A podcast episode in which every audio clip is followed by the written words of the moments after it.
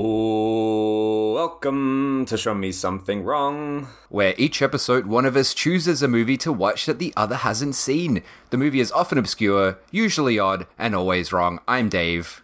I'm Guy. And I'm Matt. Whoa, whoa, whoa. Who? Today, I've chosen the movie, and it's Houseboat Horror from 1989, directed by Ollie Martin and Kendall Flanagan of Neighbours fame. Oh. I didn't know that. we'll get into that soon. Okay.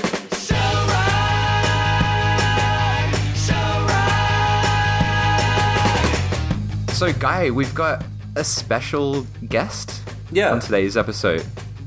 Who? Who's this cunt? Whoa, I heard I heard uh, I heard Matt.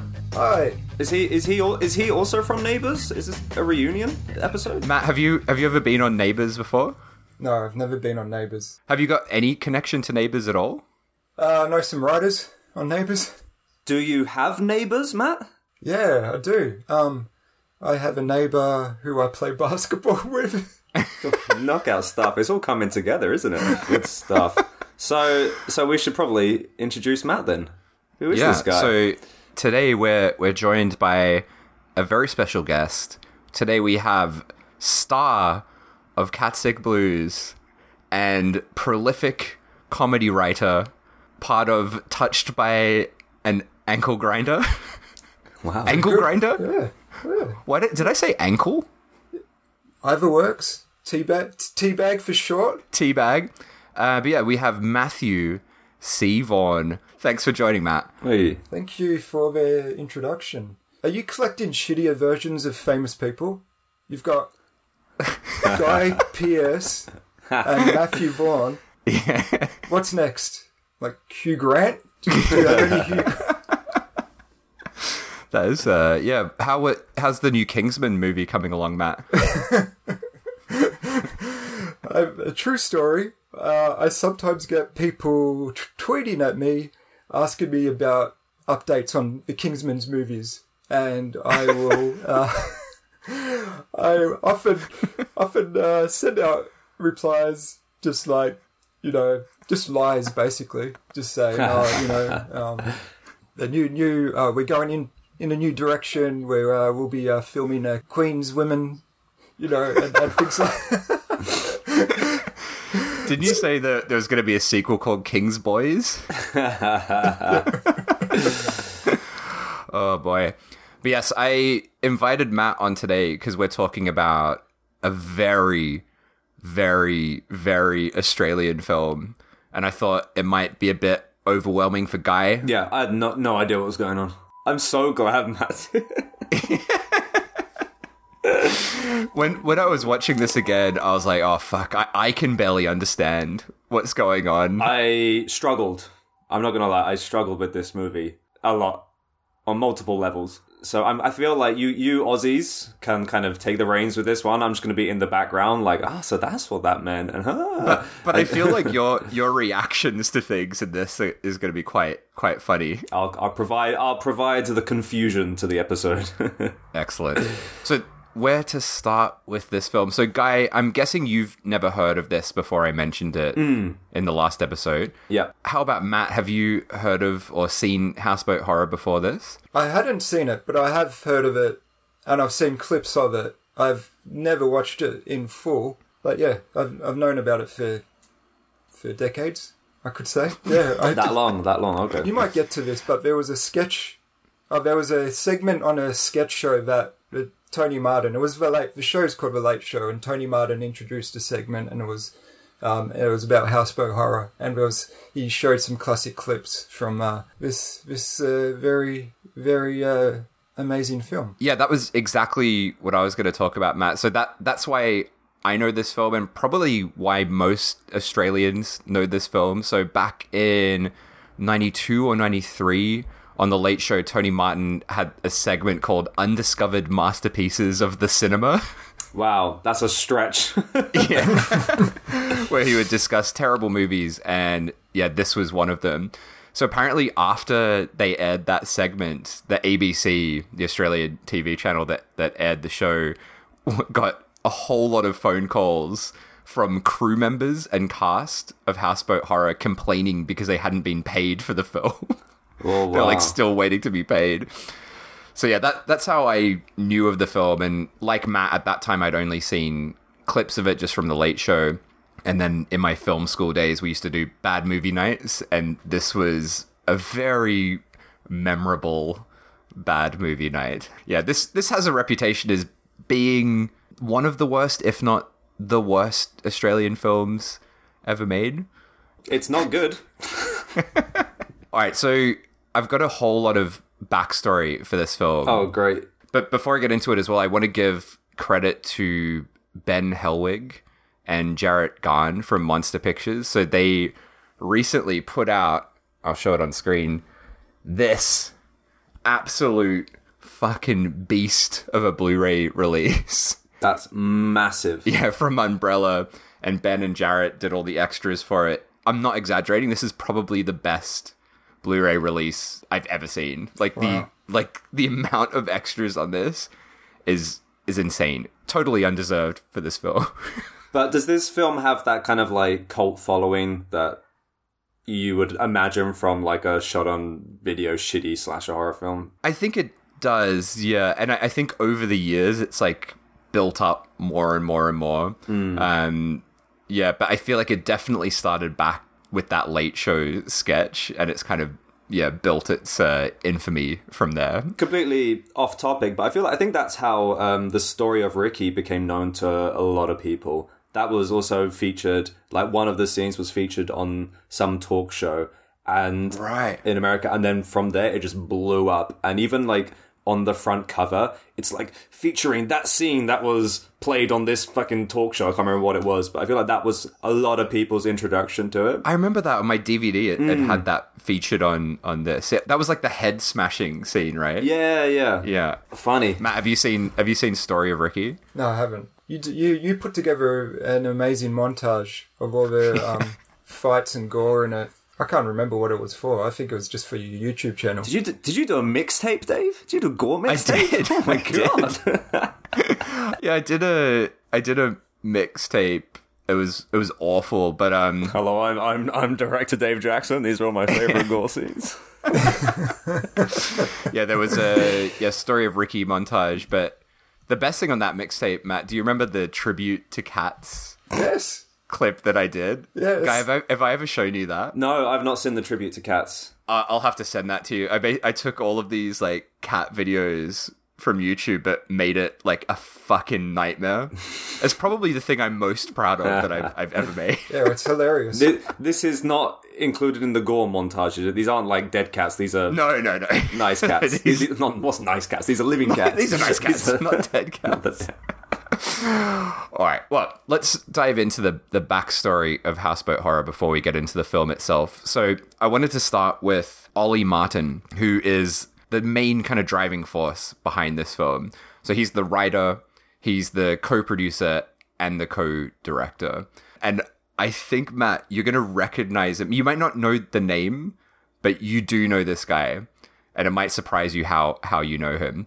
I've got a few comments on on what Ollie Martin was like as a person. He's unfortunately passed away. Actually, both the directors of this film have, have passed away. So, in all the extras, there's there's nothing from them, but a lot of people talking about uh, the two directors.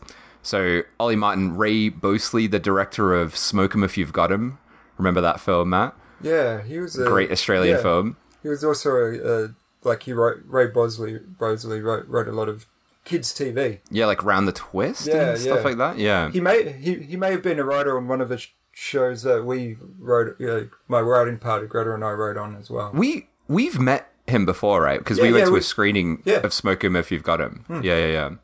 Uh, so he has a connection to this film, which we'll get to later. But he describes Ollie Martin as a cross between Chuck Barris and Ed Wood, with Cliff Richard's uh, fashion sense. Wow, that's quite a combination. Yeah. So Ollie Martin, he was like a a showman. You know, one of those guys who could really talk the talk and get people very excited for a project, no matter what it was. People say a lot of positive things about him, but he also seems like a bit of a he was a bit of a shyster as well, kind of tricking people into getting in, involved in his films. But he's probably best known as a journalist. in the 80s, he used to be a reporter on a show called Nightlife. And it was a show that was essentially just advertisements for nightclubs. And he, he also worked in breakfast radio and he was known as the giveaway king at the Melbourne radio station 3 Double T.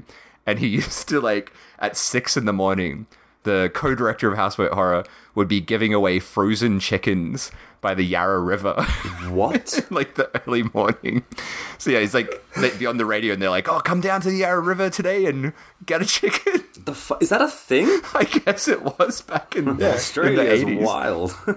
Yeah, Australia.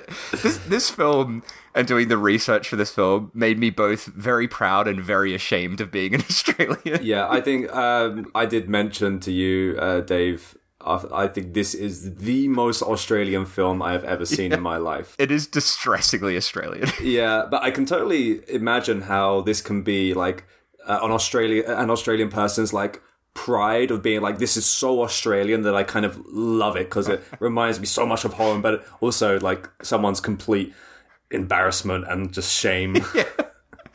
it is the perfect combo of those two things. Yeah. It's like the a collection of the worst gronks, basically. Did you say gronks? Yeah, gronks. What's a gronk? I guess like a like a bogan, but What's a boke? this is already getting over my head.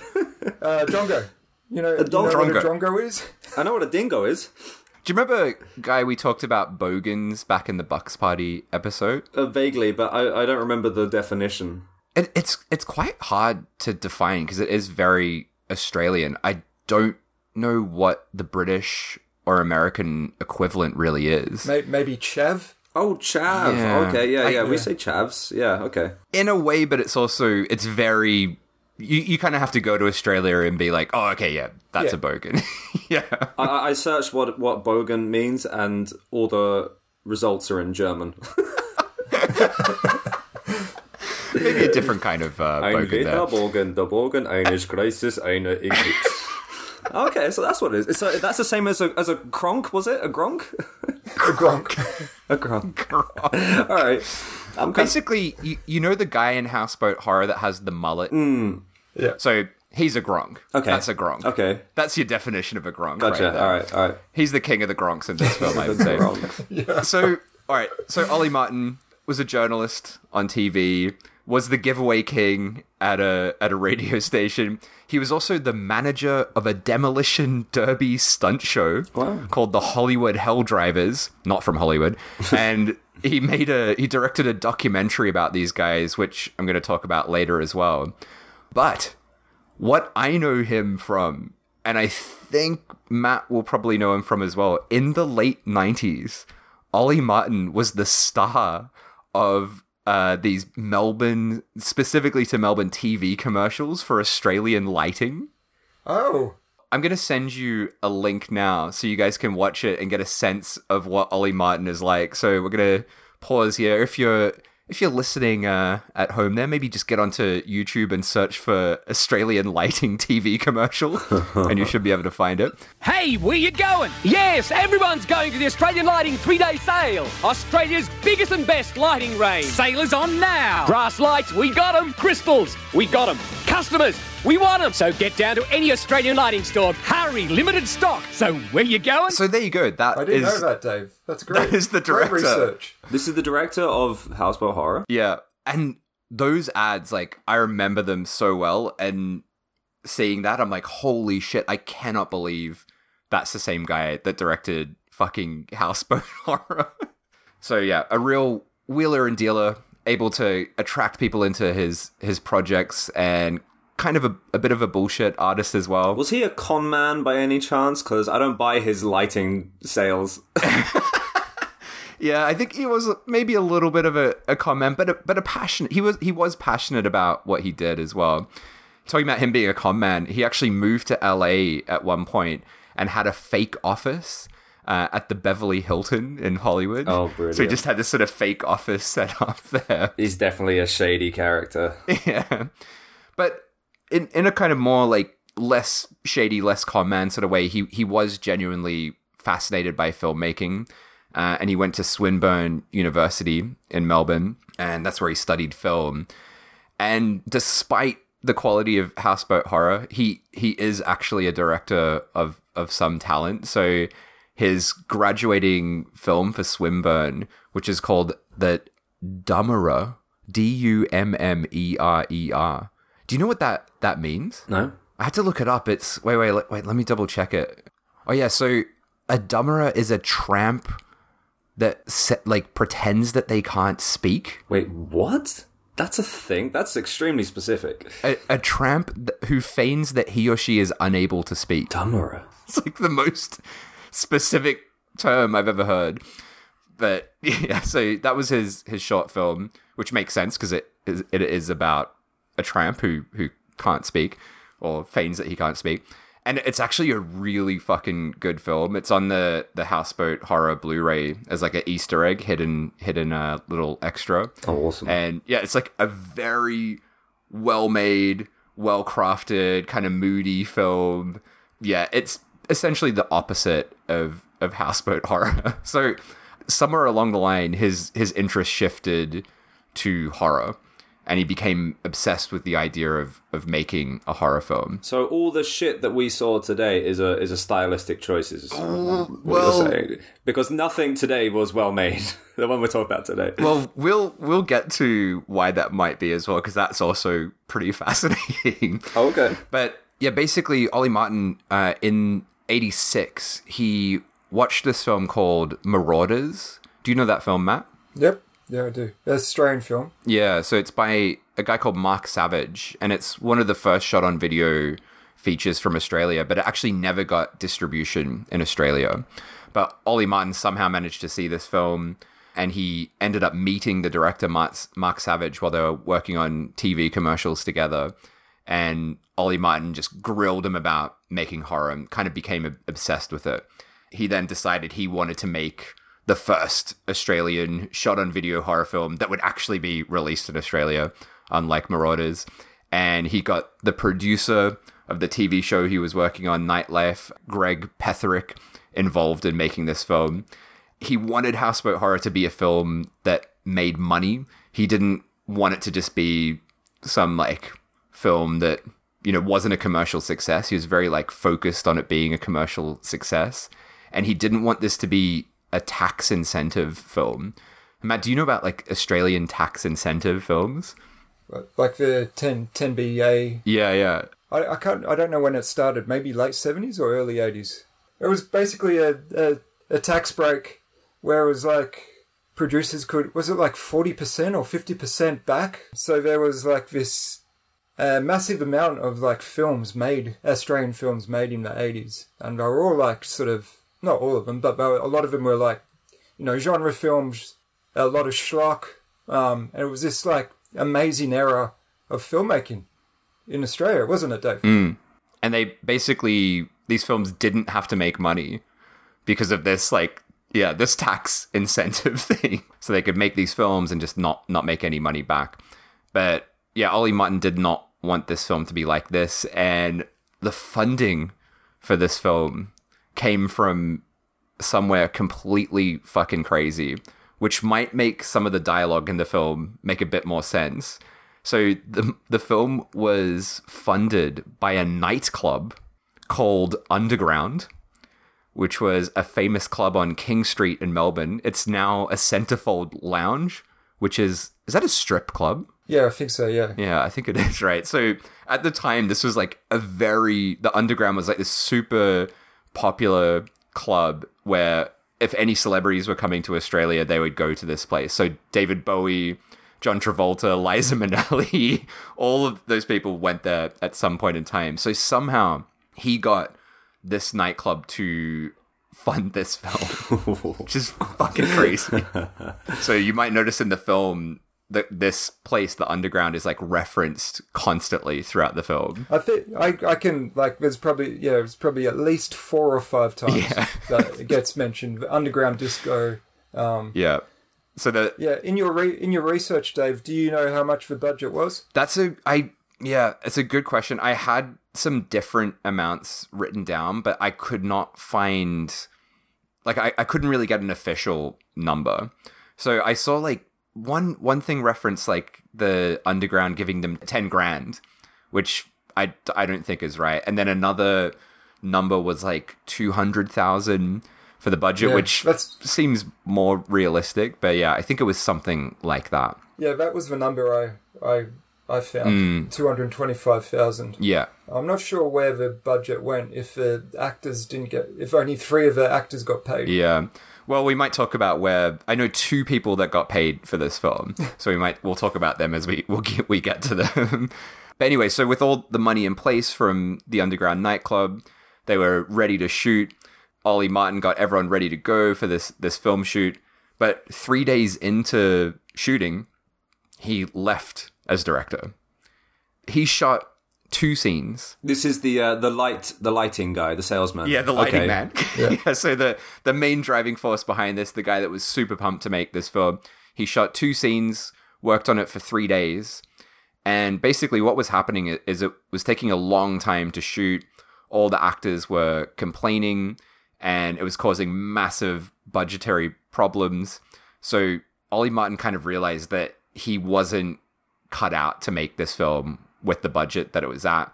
And apparently he fired himself. And then they're like, all right, we need to get someone who's really fast at directing. So they hired this guy, Kendall Flanagan, a man with many, many different spellings for his name, apparently due to bankruptcy issues throughout his life. Wow, I did not know that. And yeah, and Kendall Flanagan has also passed away, so he wasn't involved in any of the extras on the Blu-ray. Uh, but he was a prolific director of Neighbors. So he directed a fuck ton of Neighbors and a whole lot of Prisoner as well, which is a very famous Australian TV show. So he was a totally different kind of director and just smashed through the through the rest of this uh, shooting schedule, which kind of yeah, you can see it's a very neighbors looking film. so that that's our that's the setup for Houseboat Horror. When we dive into it, I've got a whole lot of extra bits of information that we can pepper in throughout. But shall we get into the film itself? Yeah, let's do it. All right. So, we're starting with a beautiful opening shot of the countryside.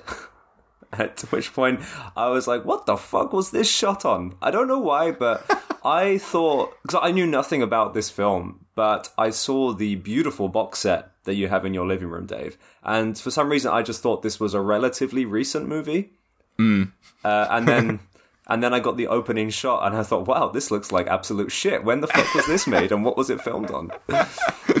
So this was shot on Betacam, and then and then cut together on VHS. Oh no! So it doesn't doesn't look great. And this is this is the remastered version as well. Oh Christ! I actually really liked the opening shot. Like just hearing the Australian birds. Yeah, yeah, yeah. You know, and the countryside. Like I'm from central Victoria, which uh, Lake Eildon is is that um is. So it's like it, it was.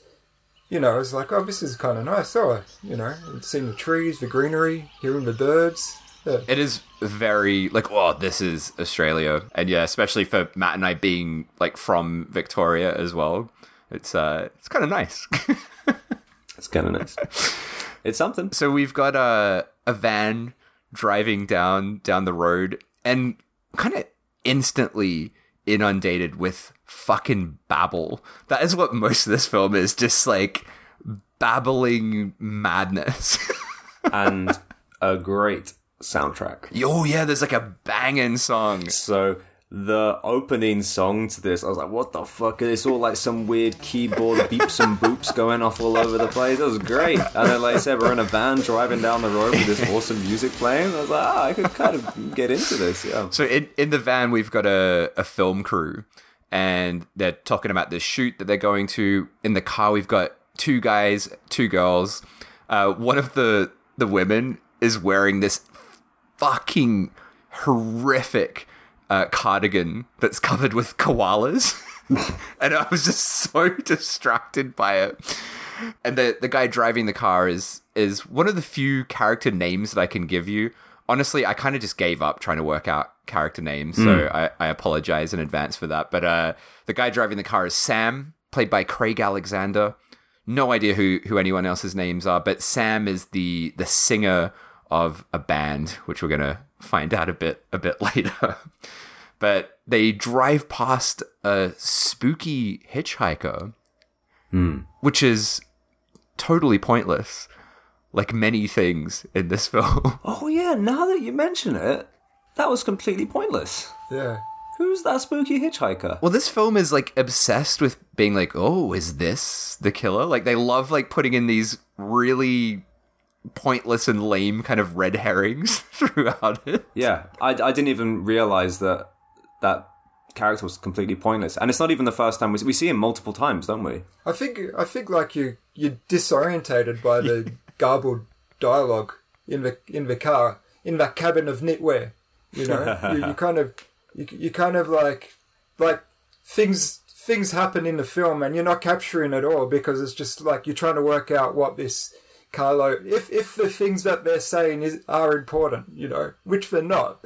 That's a that, that's a good point because I could not understand anything anyone was saying. And I don't know if it was down to the quality of this movie or it's just because it was so Australian. But I was like, I, I don't think I can deal with Australians in vast numbers. I have to limit myself to like two at a time or else it just goes over my head. It's the same with when we did the box party, or box party, sorry. I had no idea what anyone was saying. I, I think it's a combination of things with this film, and you're it's not down to it just being Australian because even the subtitles on the Blu-ray, like when I was talking to Ben about the Blu-ray, he's I'm like, oh man, amazing job on the Blu-ray, and he's like, yeah, just don't pay too much attention to the subtitles. Okay. so the subtitles will often just be like inaudible. I don't think it's like it feels improvised, like badly improvised. Mm. I don't know if they they had a script for a lot of the scene, you know, like dialogue script. Yeah, according to the actors and the extras, it's it's a bit of both, but it sounds like they did mostly follow the script.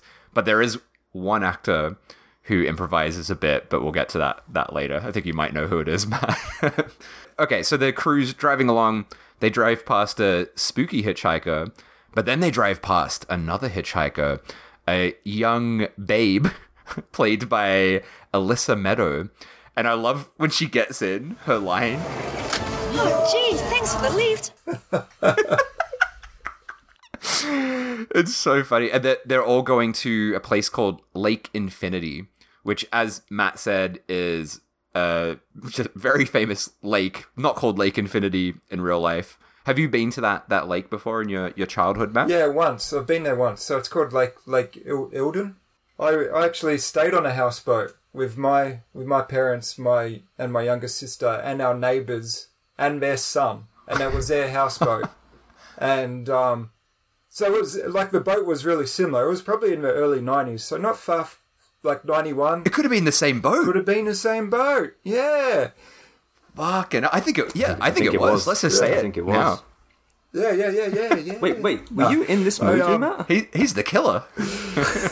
I mean, the, the my neighbor, his uh, the son, his name was Duncan, and he was like sixteen or seventeen at the time. And for some reason, he was walking around in his underwear the whole time, and it was really disturbing. We were like, my sister and I were like 11, 10, maybe, or 12, 11. He'd like steal his mum's ciggies and, and go, "Hey, hey, Matt, you want a you want a ciggy?" And I'd be like, "No, I don't." Oh, come on, it's good to try stuff. And-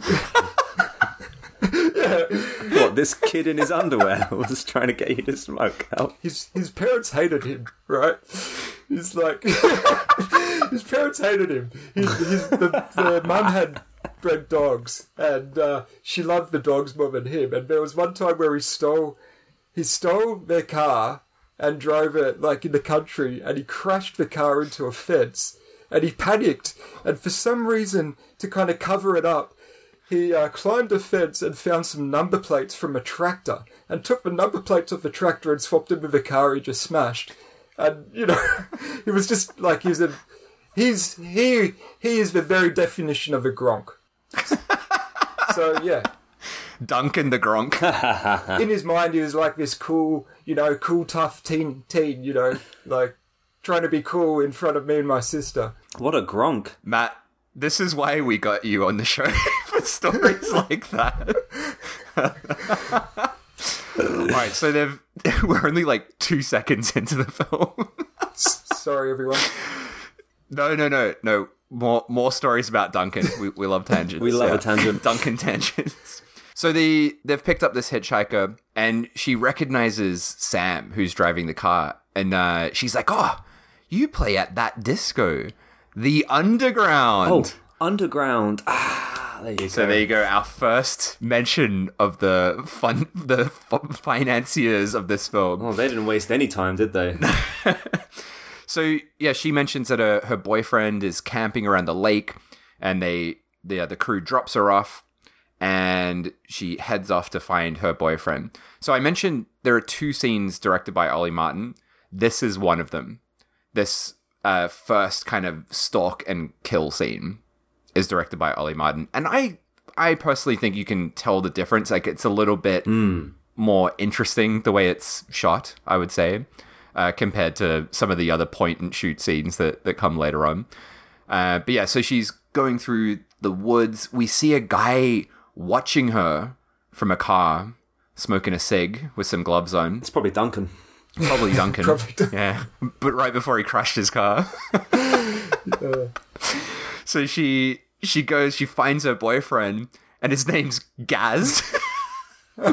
She's like, "Oh, Gaz!" It's like so so repulsively Australian, and yeah, but Gaz is not doing too well, is he? Wait, is this when she is this when she finds the, the shittiest looking tent I've ever seen in my life? Yes. Yeah, it's Like, a very she- uh, isn't isn't it Gaz? He's tent. camping, right? And she's like, "Yeah, Gaz is camping," and she goes to like this clearing in the woods, and there's a supposed to be a tent which is literally just like a blue sheet propped up on a stick or something. it's like the the grimmest looking tent I've ever seen in my life. That's how we do it in Australia, guy. That's how we camp. It reminded me of that tent in that bottom episode where they where they camp in the woods. Oh yeah, that's a great episode. Uh, but yeah, as you said, Gaz is looking pretty pretty bad. He's got a got an arrow through his neck. I thought it was a stick. Is it a stick or an arrow? Maybe it's a stick. Matt, I- you be, you be the judge on this. I couldn't tell if it was an arrow or not. Yeah, I couldn't. I don't know. Maybe it was. I assumed it was an arrow, just like because to smash a stick through someone's neck would be pretty difficult. I, I watched it twice. I was like, "Yep, that's a stick." But I could be wrong. I could be wrong. Well, write in, guys. Let us know. Uh, make make the subject stick, stick or arrow.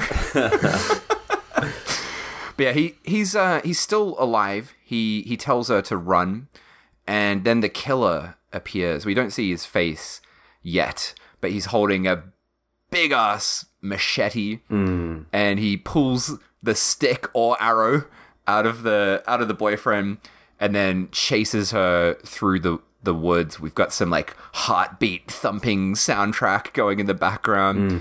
And um, did you notice that she she falls during the chase? Hmm. Did you notice that that fall is like quite intensely real looking? It's like a very painful looking fall.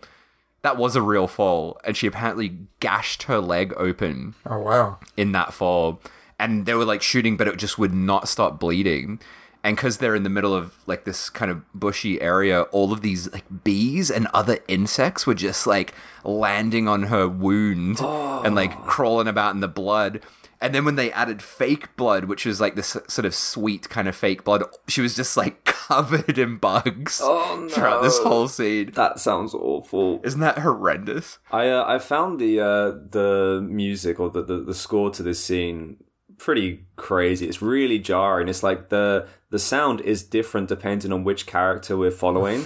so we have the uh, the girl running, and we're cutting back and forth between her and then the killer chasing her.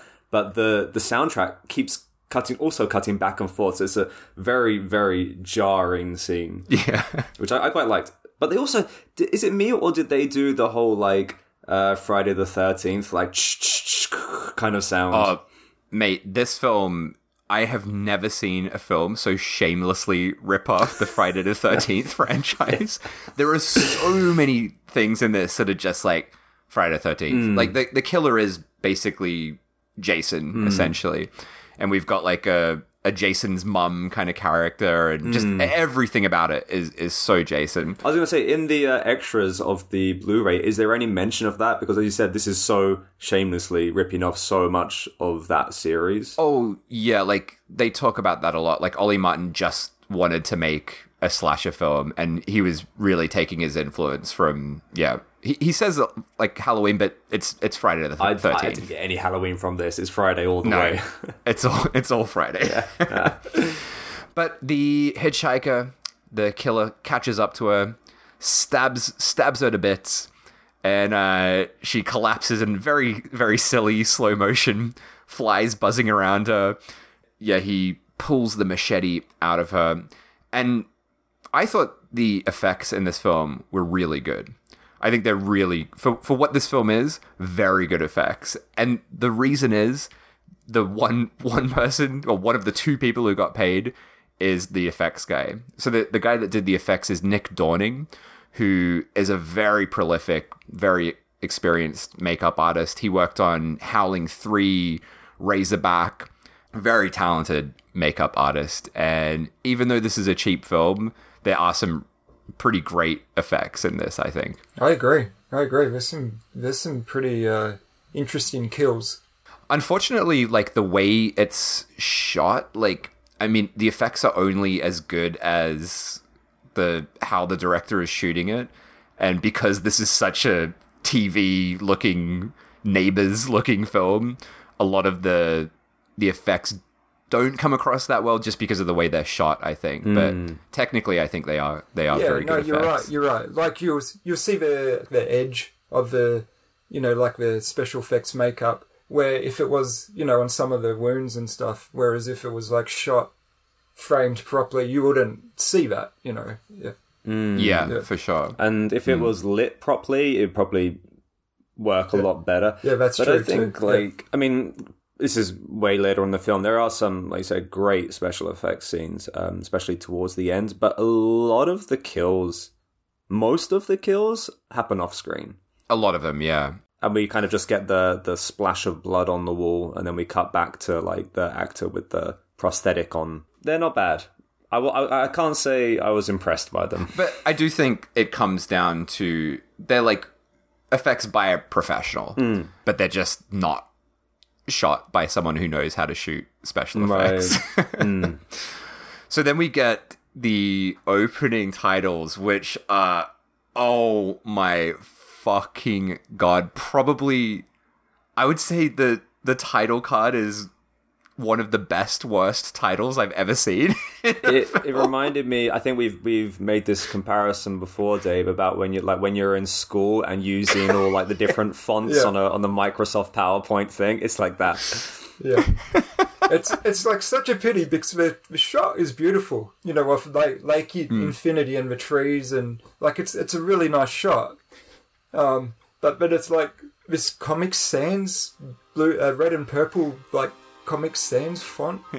And doesn't one of the letters have like a little like devil tail Yeah, flick yeah, on yeah. the That's what I was going to say. So you got like houseboat sort of comes up from the water, and at first I was like, "Well, that's pretty bad," but it's not quite at like levels of hysteria yet. But then the horror kind of slams onto the screen, and as you said, guys, got a little devil's tail. On the end. Why? Why is there a devil's tail? It's got nothing to do with anything. Oh, it's Where so does the funny. devil's tail come I in? think more hor- horror films should have like devil's tails in the titles, just so we know that it's a horror film. Maybe Matt, when we if we do like a, a re-release of Cat Sick Blues, we'll put a little devil's tail on it, hmm. and maybe yeah, go back yeah. and s- Little- CGI a devil's tail onto you in the film, so people know that you're the bad guy. Just so it's clear. Hey, do you ever did? Why didn't you mention the uh, fi- financiers in, in both your films, like Houseboat Horror does? Like all the Kickstarters names, like all the Yeah, all the Kickstarter names. one by one throughout the film. with the actual credits, so I, I wanted to ask. There is a, a an actor. N- I know, I know who you're gonna ask about. It's are Animal. There's a man called Animal in this movie. Let's let's hold that one. Keep the animal let's his hold cage. that. Let's All right. let's come back to that one All right. because it, that's a whole that's a whole thing. Okay. Okay. All right, I'll, I'll let you And do That's you. another. That's another podcast, right? Part two. We've got to do a special just on him. I will say, yeah, we'll, we'll come to him later, but Animal is someone. Uh, so Matt and I, our generation, everyone in our generation knows who Animal is, Okay. and that ty- that credit would have been pretty exciting to see back in in the late eighties. But yeah, so we've got we see Animal. That's exciting. The other the other name that's very exciting, which we'll come back to later, the and credit, because you know who- whenever you've got an and, it's always someone quite exciting, mm. right? So we've got and John Michael Howson, which is again for guy you'll have no fucking idea who this guy is, but for Matt and I, that's a quite an exciting name to see. I also love the the the song in this is just obscene as well. Just this fucked song playing over these titles. And this song, I, I guess it must be a song by Brian Mannix. So one of one of the most famous things about this film is on the poster, it has like a little tagline that says with knockout tunes from Brian Mannix. and we'll we'll get to who he is later as well.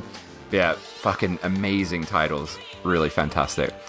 All right, so then we we go to we see the crew pulling up at a at a service station as an extremely angry uh, service station attendant who's just instantly enraged with them. Matt, did you recognize this guy? No, I didn't. So this is Don Bridges. So do you remember the TV show Shirl's Neighborhood? Yes. So he he was the kangaroo on that show. Oh wow. So he used to dress up as a kangaroo. He's in a kangaroo suit. He was on that for years, but he's also in Romper Stomper as well. What a what a career! Shirl's Neighborhood, Houseboat Horror, Romper Stomper. This is is this the service station scene? Yeah, Yeah. So they're like they're talking about how you know these these city city folk are coming in and ruining the town. Basically, I I worked in retail for twelve years, and I know I could relate to this scene. Right. You want customers so you can keep your job, but you don't want them because they're interrupting you from not working, right? So this this scene captures that duality, I thought. So you, you like this one? You like this part, Matt? It spoke Yeah, to you. yeah. Yeah, it's a it's a very it's a scene full of uh, aggression. Some of it passive, some of it not so passive. But yeah, uh, there's one of the crew members as well as in the car reading Sir. What is that book? These I don't know. He's talking about Nazis and stuff. I don't know what Yeah, he's it's, doing. it's baffling. it's the like the Green Knight myth. Uh, What's that got to do with the the Nazis? I no, I don't, there's no Nazis in that in that tale. Yeah. it's it's like part of the the yeah, it's like you know part of the you know uh, King Arthur tales, right? There's no Nazis didn't exist. No Nazis I- in the yeah. King Arthur I mean, tales. the name they sure did, but the name didn't exist. Right? I spent a good five minutes trying to work out what the connection between the Green Knight and fucking Nazis were. I could not find anything.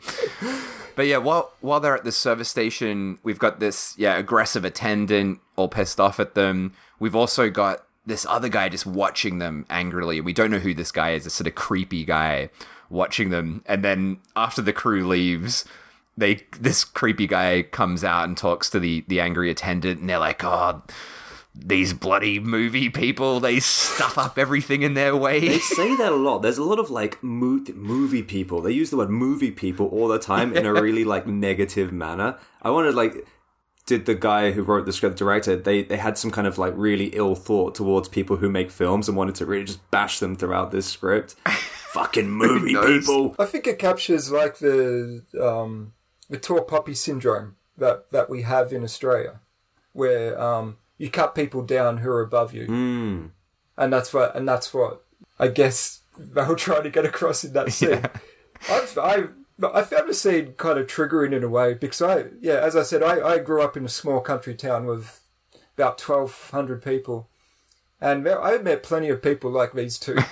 But it's like that classic trope of like slasher horror at the gas station, and the guys there, you know, hmm. warn us of the perils of things to come through some previous trauma that happened in the town. It's like you know exactly what it is as a scene. That's right. Yeah, they're talking about movie killings from a hmm. few years back as well.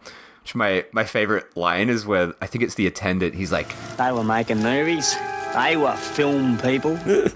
And they also call music people assholes as well. They're like, oh, they're music people. They're assholes as well. They just hate everybody. I hate everyone. All right, so we, as Guy said, we've we've set up the yeah these guys have set the tone for what's to come, and then we cut to the two biggest stars of this film. And Guy, you know one of these people. Oh, really? We've talked we've talked about a show that this guy is involved with. So we cut to Alan Dale.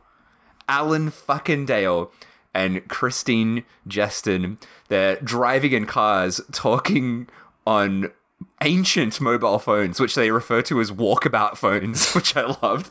Alan Dale. Wait, guy, you know Alan Dale. Let me cut in. I think I know where Guy knows it from. From a from another episode you guys did. Yeah. Uh, the OC.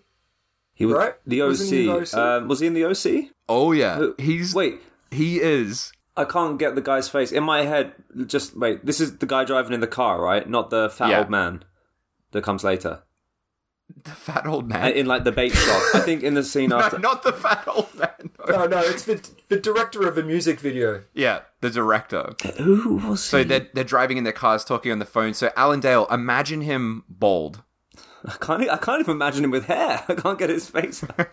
So Alan Dale Yeah. is an extremely famous Australian actor. Right. But he was in the OC playing what's her name from Killer Tongue? What's her name? Melinda Clarke.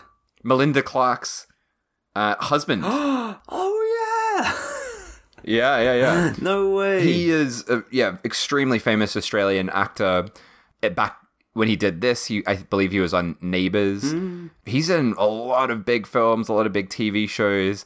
Apparently, Alan Dale is still extremely bitter about Houseboat Horror. Really? And still bitter Wow. about not getting paid. So this guy has two mansions in Hollywood, super rich, and he still brings up this film and his irritation at not getting paid for it.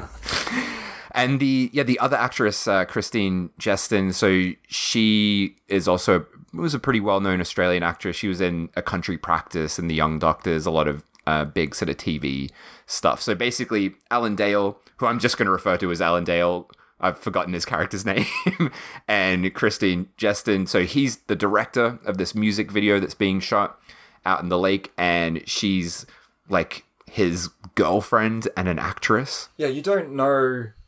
Like, there's characters that turn up and they d- just disappear. You don't know what their roles are. Yeah. Because their characters haven't been really introduced properly either. But, uh, uh, Alan, you know, you, uh, yeah, this, this scene with the, the, the back and forth, like the, um, the, on the phone calls, I've, I've, this would be really hard to shoot. Yeah, it looked very fucking dangerous. But yeah, so they these are you know it's two of our main characters, and we're kind of finding out now. Okay, they they all of this crew they're all going to the lake to shoot a mu- music video for a very shitty band. And uh, they're driving next to each other on the road. They run someone off the road.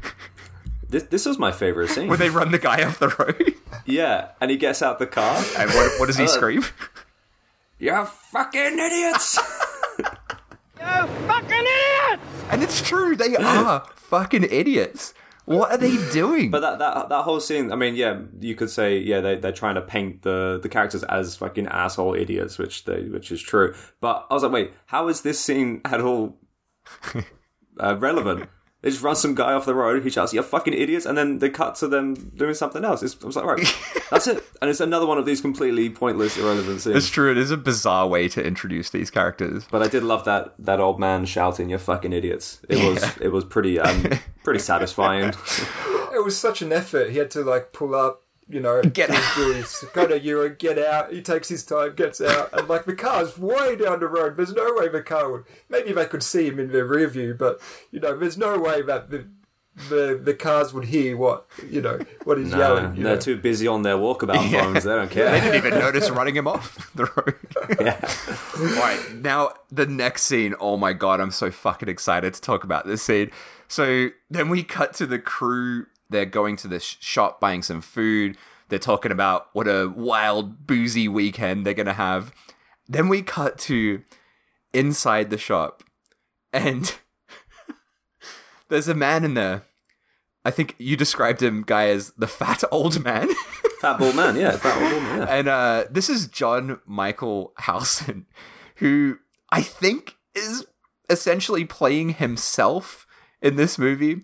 So first of all, John Michael Howson. So he got the and John Michael Howson credit. So you know this is a this is a big deal that he's in this.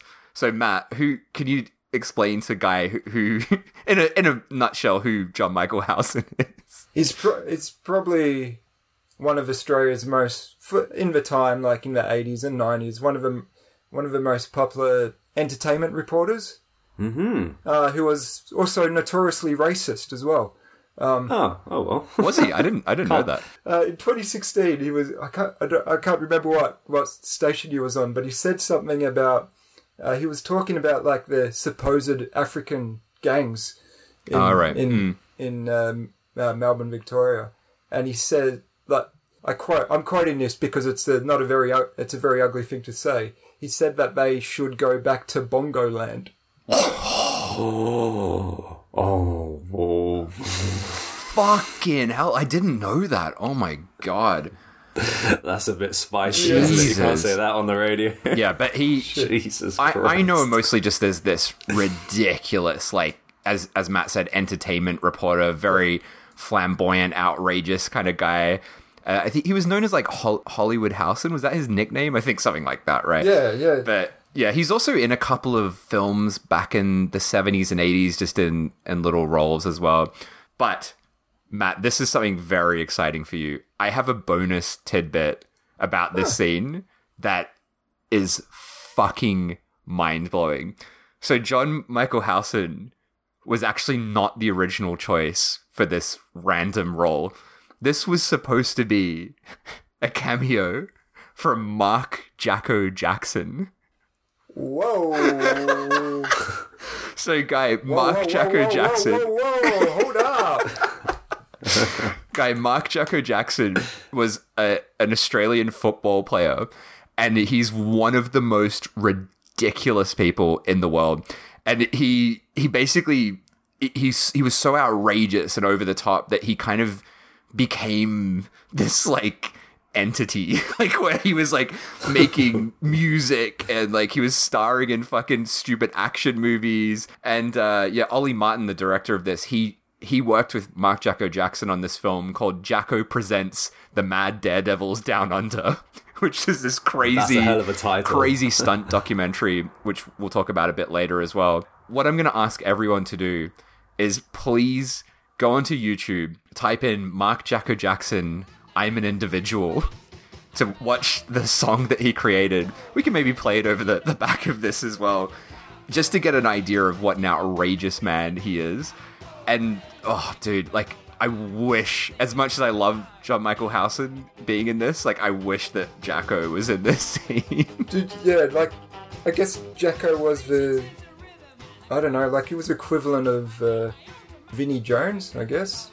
But more, with Right. more, more of a, like a. You see, you know, he, he started from Australian rules football. And he's he was known for, like, flashing his cock um, after he scored a goal. Oh wow. but guy he's like if you wanted to like create the like like uh, the ultimate australian stereotype and then crank it up to 11 that's mark jacko jackson right, Okay. Ridiculous man absolutely fucking So why did it end up going to the other guy then? i guess he just couldn't do it on on the day and they they had to you know get john michael howson in it instead Right. Okay. they, you could not have two more different people as well that's what's so Hmm. bizarre about it but it but it was a role always kind of written for a cameo. Yeah, it was meant to be this kind of like fun little cameo scene. Uh, so yeah, Howson basically seems to be playing himself, and he's just like dishing out like all this sort of classic Howson sort of catty lines. He says things that I don't understand. He he has lines that don't make sense to me. So at one point he's like, Oh, don't worry about me, dear. I'm going to practice my fishing techniques, and I'll know what to do when I catch one. But he says it with this sort of look that that he's like he's just said something hilarious and very cheeky. But what, Hmm. what's the joke? He was known for innuendo, wasn't he? Like when- in, in his uh, media, media uh, segments, and there's none of that in that line. but he's saying it as if it's like sexual innuendo, right? Fucking bizarre. anyway, Howson's like chatting to the crew and he pulls out a knife. So it, they're like kind of setting up that maybe John Michael fucking Howson is the killer, like another red herring. And it's just like, what? What is this? Like, what is this shit? Yeah, I, I, I didn't take away anything from his scene.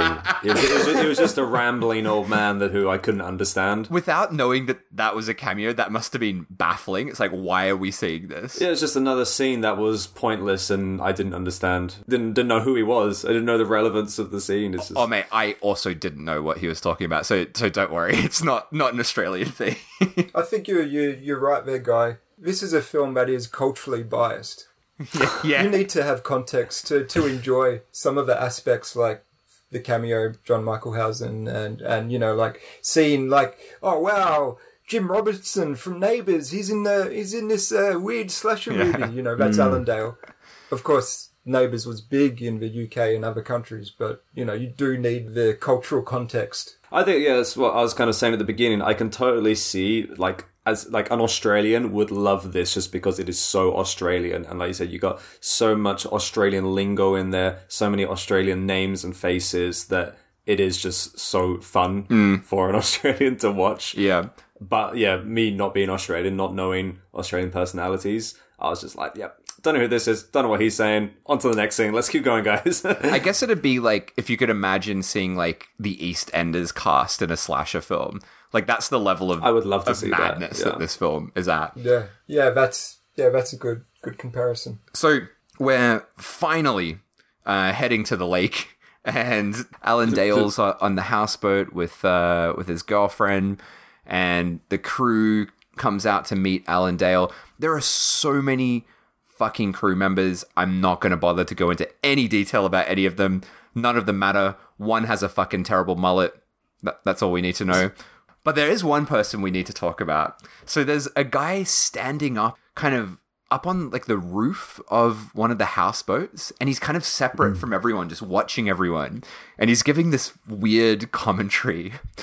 And hmm. this is a character called Costello, but he is played by probably I guess the second most famous person, third most famous person in this. This is Gavin Wood. So Matt, I'm sure you know who Gavin Wood is, right? Yeah, yeah, of course. He was he was like a um a famous Australian announcer. He did voiceover, did radio.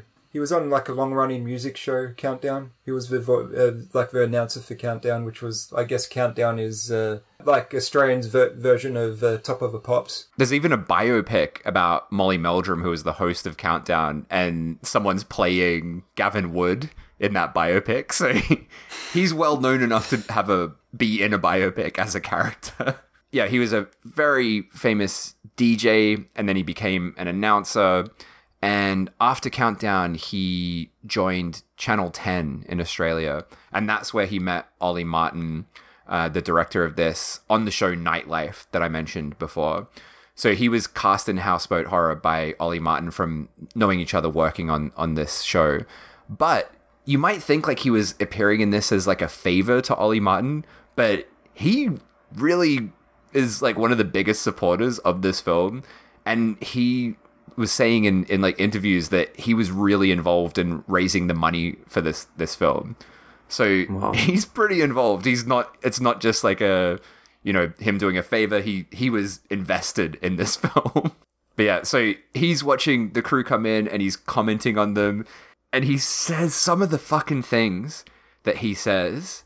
At one point he's talking about the director, the Alan Dale, whose his name is Grant Evans, and he says the line, Grant Evans, wanking as usual. Look at him. Oh yeah, yeah. I, I made a note about that. He's he's with his binoculars watching all the people, isn't he? What's that? Wanking as usual. What does that mean? Yes, yeah.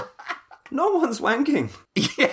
It's just like providing audio commentary for the movie live. Have you have you guys ever considered doing audio commentary for your podcast? Oh, guy, wanking as usual.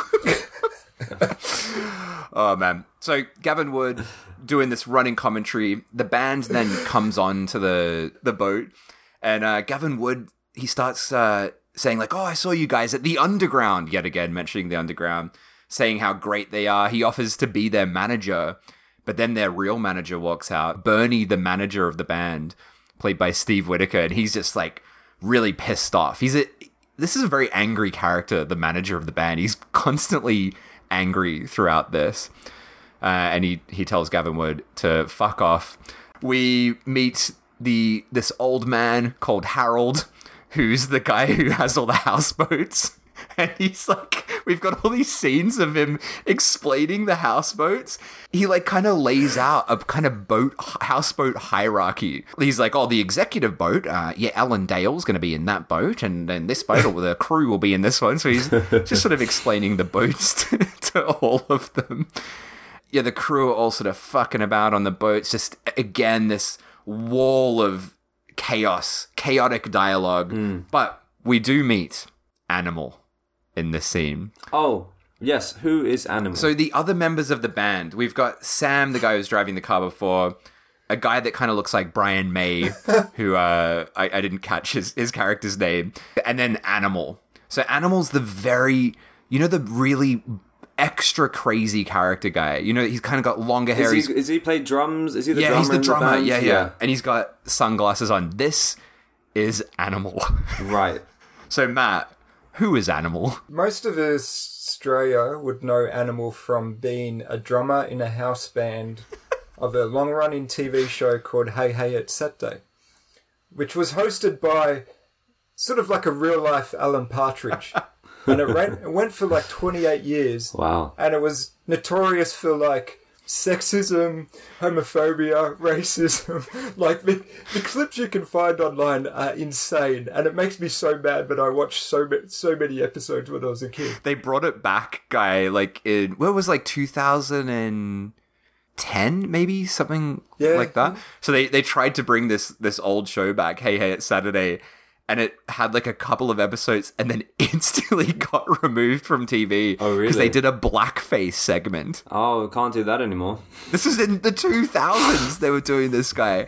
And they had Harry Connick Jr. was like this like guest like judge on it watching this blackface scene and he's just like what are you what are you fucking guys doing? What are, what are you doing? Oh, you can't do blackface. Like, he's just baffled that this was was a thing. Oh, brilliant. So yeah, A- Animal was the drummer on the show, and he famously didn't speak. He was like a silent drummer. Right. He fucking speaks a lot in this fucking film, though. I kind of wish he didn't, though. so You do like when he when he turns up, you're just like, you can't wait till he dies, right? yeah, and he doesn't die. You don't see him die. of all the people we wanted to see Animal get slashed, and he doesn't. He's very full on, isn't he? Oh god! But according to the actors, this shoot was really out of control, and everyone was like fucking wasted and just on drugs and completely nuts. And apparently, a large amount of the chaos was due to Animal's presence. So he was just apparently just walking into scenes that he wasn't supposed to be in. So that's why he's often in the background with like a bucket on his head or just doing some chaos in the background. That's mad. Apparently on the shoot he was like obsessed with yoga and he would be like standing on his head for hours. Just like on his head for just doing yoga in the in the background. Fuck. Absolute mania. Has he been in other movies? Not that I know of. I've this is I've only ever seen him in in this and In, from that TV show and then appearing in this and playing a fucking nuthead. yeah, he he passed away. I think I'm pretty sure. I, yeah, I don't know about that. But I mean, I could be wrong, but I, I feel like he he died a few a few years back. Anyway, that's Animal. Well, oh, I'm glad you cleared that up for me because I was curious. yeah, yeah. I love that in the titles as well. It's like Animal in quotations as well. Animal. How baffling as a non-Australian to see like everyone Australian seeing that would be like, oh, Animal's in this. Yeah. and he speaks. For a guy, it's just like, what the fuck's that? Yeah. Who's this? No idea. no idea. But I'm glad you were here to explain it to me. No worries. so then, after meeting Animal and the rest of the crew, we suddenly cut to the mulleted crew member. Is he the one who's like cutting up trees and shit? Yeah, he's fucking cutting a tree down. What a dick. I know. What an absolute fuckhead this guy is. you never practiced making firewood? I, I did Yeah, it all the that's what he's doing. He's practicing making firewood. Practicing cutting up wood. Yeah, so that the the creepy guy from the service station, who we still don't know what his role in this hmm. is. He has not been introduced. He's a he's a ranger, Right. Yeah. but yeah, we yeah. we don't know this yet. He's just some prick, and he just comes up. He's like, "Stop cutting down that tree, mate." Yeah, he says like you're only here for a few days. You think you can hack the place up? But it's like it's another one of those like completely pointless scenes, along with a completely pointless conversation that ultimately Yeah. leads nowhere and provides no purpose or story to the rest of the movie. Yeah, you're right. There is there's no there's no purpose at all. That's it. There's there really there's nothing set up. There's not even really a red herring in that scene. That's that's it. Yeah, so then we're we're back to the the crew just fucking about on the boat, rambling. Uh, two of the female crew members are, are like wandering around, and there's a shot here that is kind of interesting that you probably didn't notice, but there's a door, a shot of a door kind of opening, and it spooks them, it kind of scares them. And if you watch that shot, if you go back and watch it, it looks very out of place. It looks like it was shot in a, at a completely different time, different lighting. And there's a reason for that. And this is maybe the most interesting thing about Houseboat Horror. So I want to talk about the involvement of someone uh, that Matt will definitely know. So Clayton Jacobson uh, was the editor and second unit director on this film. Matt, you, you know who, who that is, right? Yeah, like he's a yeah famous in Australia filmmaker. He was a film. He's a filmmaker, so he directed probably his most famous film is uh, Kenny, which was like a mockumentary and starred his brother um, Shane Jacobson as a um, a guy who delivered portaloos to like music festivals and racing events and stuff like that. And it's pretty. It's a pretty good film. and it was huge in Australia. Like it was Yeah. a big, big hit film. So yeah, he the guy that was the second unit director on on Houseboat Horror made one of the biggest Australian films ever made. Uh, and yeah, he basically essentially got tricked into working on this film by Ollie Martin. so he he was a Swinburne Film School graduate, and that's where he met Ollie Martin. And he said basically Ollie Martin, because he was this sort of showman kind of guy, he made it sound like it was like, oh yeah, you've got to work on on this film. It's going to be huge. Like I'm going places, and he said he even went to like Ollie Martin's office where he had a poster made. I can't remember. I think it was. It said like Blood Ice or something was the name of this movie, and it said directed by Clayton Jacobson on this poster. And he's like, "What the fuck's this?" And Ollie Martin's like, "Oh, that's that's the film you're going to direct for me." so he, he he had big plans for Clayton that ultimately went went nowhere. But Clayton edited this film as well. But when he received the footage of the film, everything that he received essentially was shot in wide shots and there were no cutaways. There was nothing. Oh, wow. So he, he couldn't cut it together. So he had to work out like these pickup shots that he had to do. Mm. And he planned out 52 pickup shots, went back, shot all of these like extra shots. So every time you see a shot where it's like a hand coming into frame or like a cutaway of a door opening, that's like Clayton Jacobson's hand. Oh. and like all the POV stuff, like all of that is him. And he just had this sort of glove on with like the burnt killer's hand for all those shots. Oh wow, so he pretty much saved this movie then. Yeah, I reckon. like from watching all the extras, he is truly the guy that made this a functioning film, essentially. Hmm. Like, it's not a good film, but he made it releasable, basically. Sure. Also, in this scene, we we see a stereo getting turned on, and we hear a very shitty song. I feel bad for saying this, uh, but the song is by Brian Mannix, who is the second person that actually got paid for this this film. So he composed all the incidental music in this and the songs.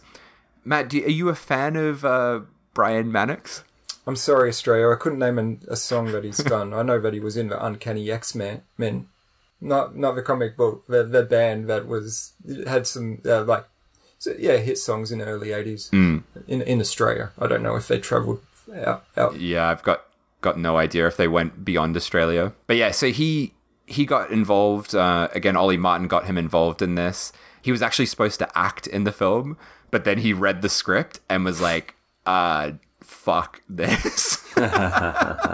and he, as he he was still involved, but he was so embarrassed by this involvement that he kind of started to distance himself from it.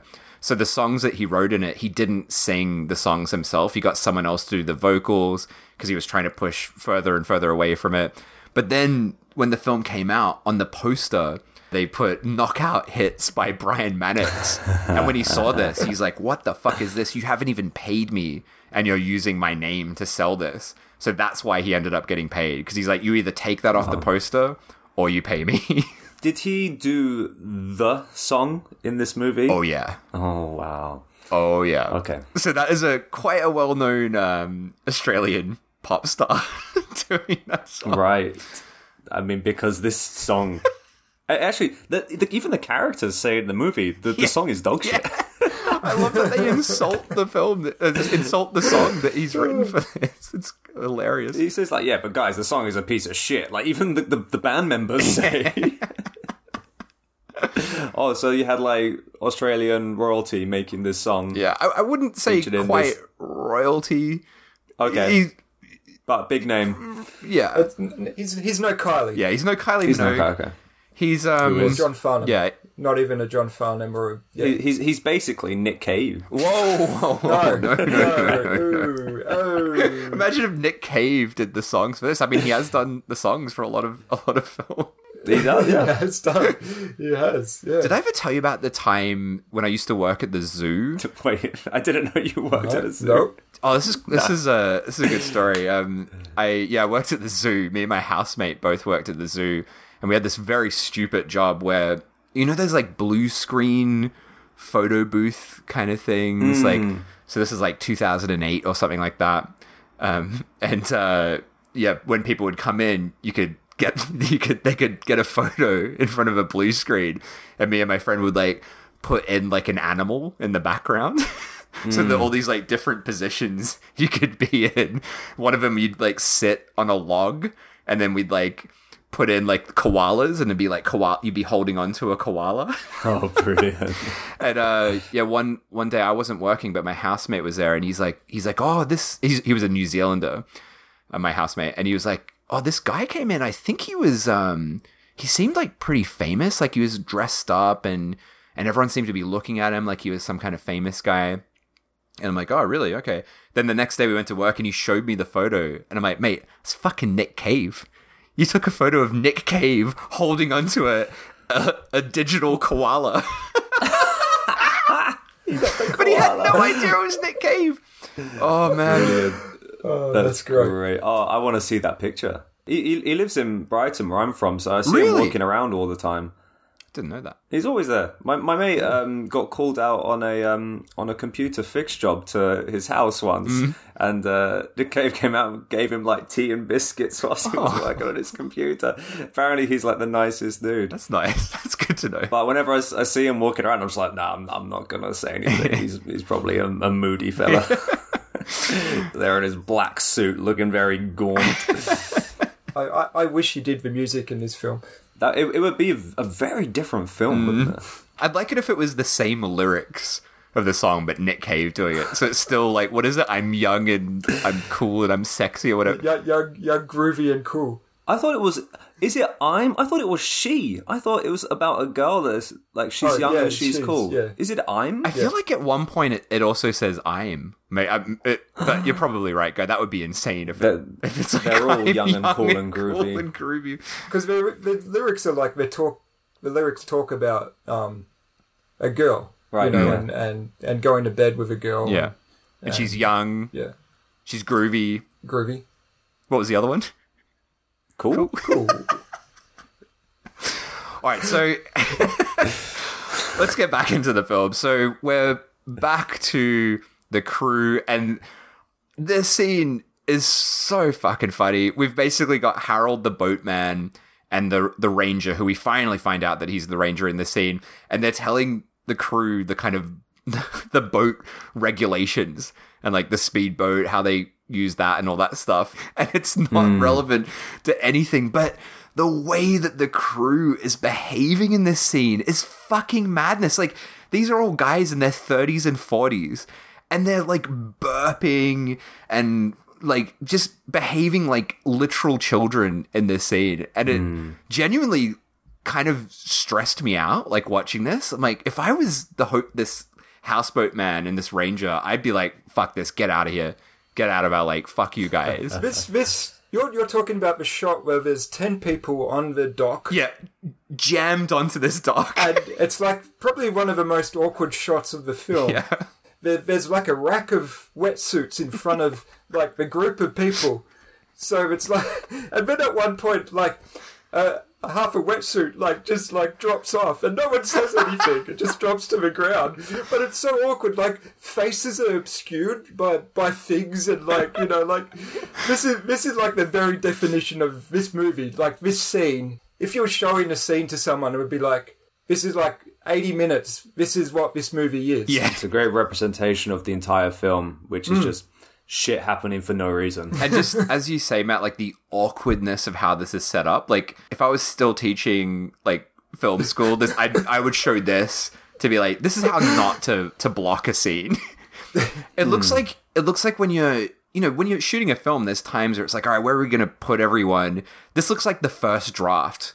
Where you're like, ah, that doesn't quite work. This is blocking this. We can't see this guy's face, but they just couldn't be fucked putting any effort into it. And then we're into like again like animal.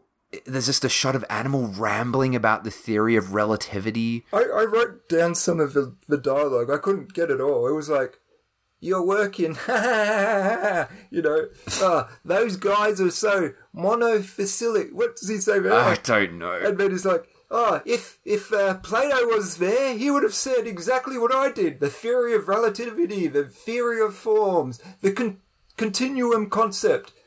And then he's like, "Ar- Ardius Huxley is the Partridge Family. Like it's absolute nonsense. Fucking garbage. Why did they? They should have cut that out. I'm glad I wasn't the only one who didn't understand what was going on. absolutely, absolute fucking nonsense. So anyway, the the ranger again gives us some more like warnings about oh, you know, people died here before and all that sort of oh, stuff. and they were film They were people. film people. Oh, they were movie people. They were film people. Mm. We should play that Yeah. Clip of that guy saying that throughout Yeah. this. They were making movies.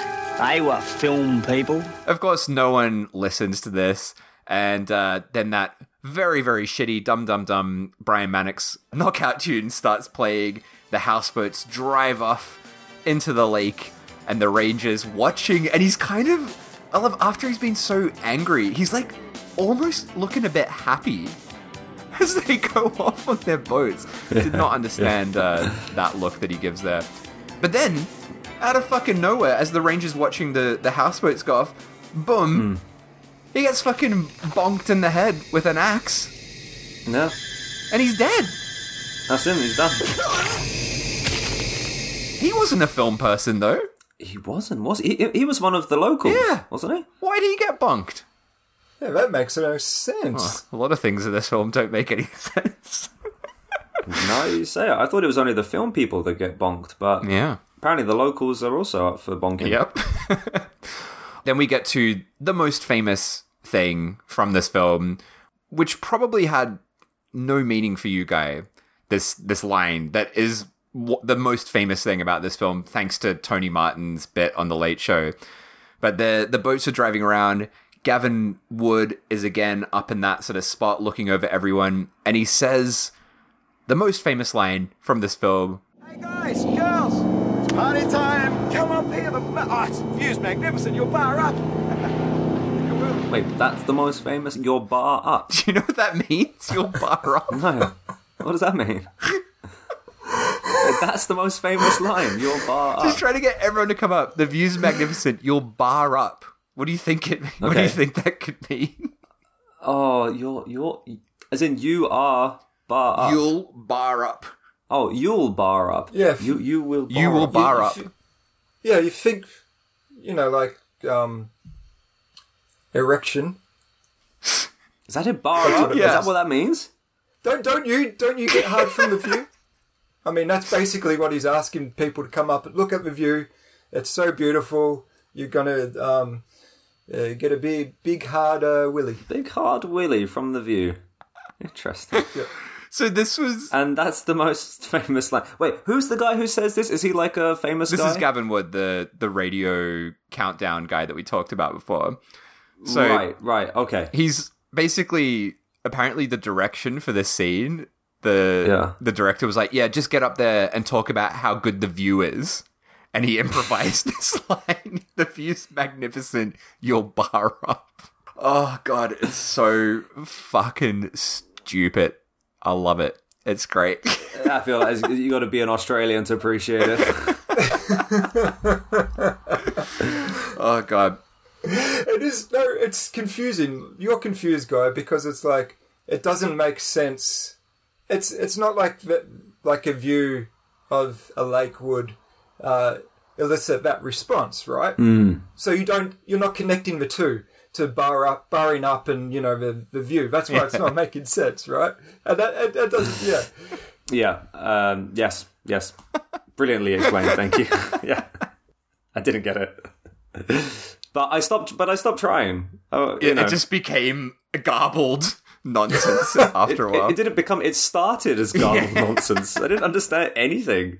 So I yeah, I stopped looking for meaning um, amongst the the silly burps and conversation and terrible music and. I think that's the right way to to watch this. It's just it, the whole thing is an experience. You just got to take it for what it is and go along for the ride. Oh man. So the the crew are making their way to a location. They're all on their, their houseboats. The the lady with the koala cardigan is suddenly making out with the singer from the band and uh, implies that they're gonna fuck tonight.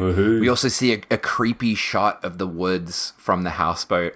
And again, it's just like so Friday the 13th, like all of these shots. It's clearly like that's the main influence for this film. But it is a pretty cool location as well, like shooting at this lake. It'd be nice to see a good film shot around uh, Lake Eildon. I, I agree, and I think I mean like as much as I enjoy the uh, the quality or lack of of this film, I think there is. I mean, obviously because it's been done before, it's like Fri- Friday the Thirteenth, but there is a good film in this concept. yeah.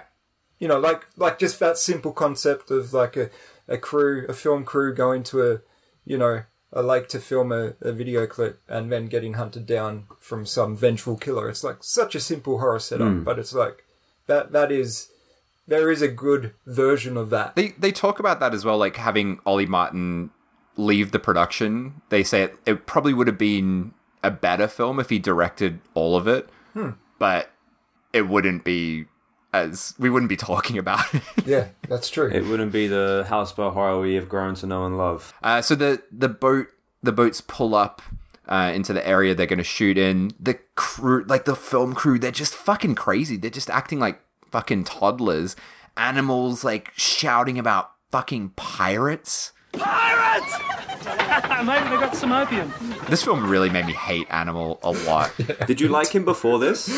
I mean, I, I have like a, a childhood nostalgia connected to him, I Sure. guess. But I, yeah, I guess if you watched it as a kid, like when you're like I don't know eight years old and you saw Animal on screen, you'd be like, "Oh, this is this might be fun, right?" You know, seeing this, you know, this whack job on screen. But yeah, it- it's yeah, no, is the short answer to that guy. yes, yes, no. so then um it's nighttime. The the band is practicing. She's young and she's cool and she's groovy. And as you said, guy, they're like, this song's a bag of shit. yeah. Two of the the female crew members are playing a board game, and that mulleted headed dickhead, he throws a cat that he's found somewhere, throws a cat on the table. I, I was gonna ask about the cat actually, because there, there's all of a sudden there's a cat that kind Yeah. of comes Sticks around. back and forth, and we have a, a couple of scenes involving the cat, but uh, as we've said about many of the scenes are completely pointless. So I was wondering, is there any stories about like behind the scenes stories about the cat? Was he just one of the crew members' cat that they brought along? I'm sorry, I, I've got I've got no I got no info on that cat. I'm sorry. It, it does feel like that. It's like, um, fuck yeah, I'm going to be in this movie. Ah, fuck, but I don't have anyone to feed my cat. I'll bring him along. And then the director's like, yeah, let's put him in a scene.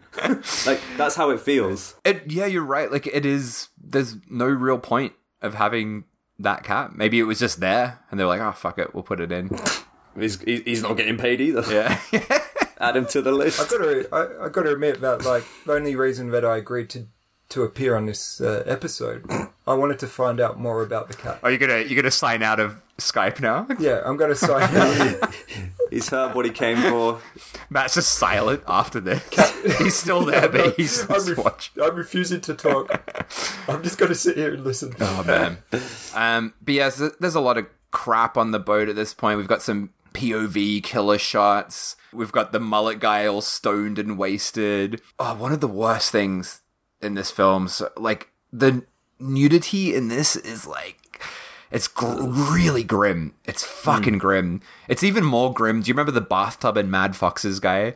I feel like it's it's Oh, grimmer than that. It's just very like so unflattering. yeah, so unflattering and so just like matter of fact. Like, Yeah. here's a naked woman showering, so gratuitous, like devoid of any kind of sexiness at all, Yeah. and no, like no disrespect to the actress. It's just like it's not her. It's just the way it's like shot Hmm. in this sort of stark, horrible shot. And this is like in the middle of multiple, multiple fake out scenes, right? Yeah, It's yeah. like it's like the killer's coming, the killer's coming. Oh no, it's another crew member. Yeah. Like on repeat, mixed in with very unflattering, gratuitous boobs.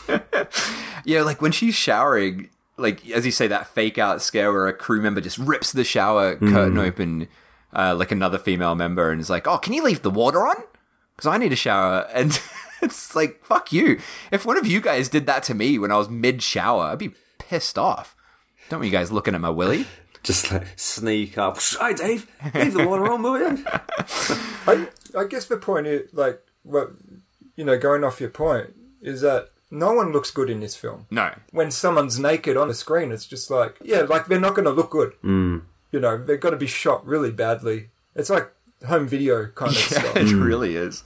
But yeah, so everyone goes to sleep. We see a burnt hand operating. I I don't know what you call that kind of boat that the killer drives around, but I don't know, some kind of small boat. Ah, this is when we get the kind of backstory, right? We learn about the killer. Yeah, we, we go to like his workshop, which is actually shot in Clay- Clayton Jacobson's garage, by the way. Brilliant. It was one of his pickups. yeah, yeah. This is all pickups. This stuff. So he's uh, yeah sharpening his machete. It pans over to a newspaper, and the newspaper's burnt as well, which is very funny. And it, it's Yeah, why would the newspaper be bad? I didn't even notice that, yeah.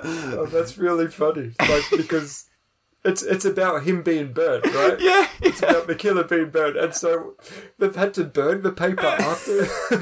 oh, it's really funny. did he say? It's like child burnt on set of like filming or something. Yeah, it's like four die film crew found guilty, child burnt on set. It's very Jason Voorhees. It's just a yeah, another version of that. And then he he angrily slams his his fucking machete into the newspaper. The burnt paper. He's had that newspaper for ages, but guess he doesn't want it anymore. So he was in, he was involved in two fires then.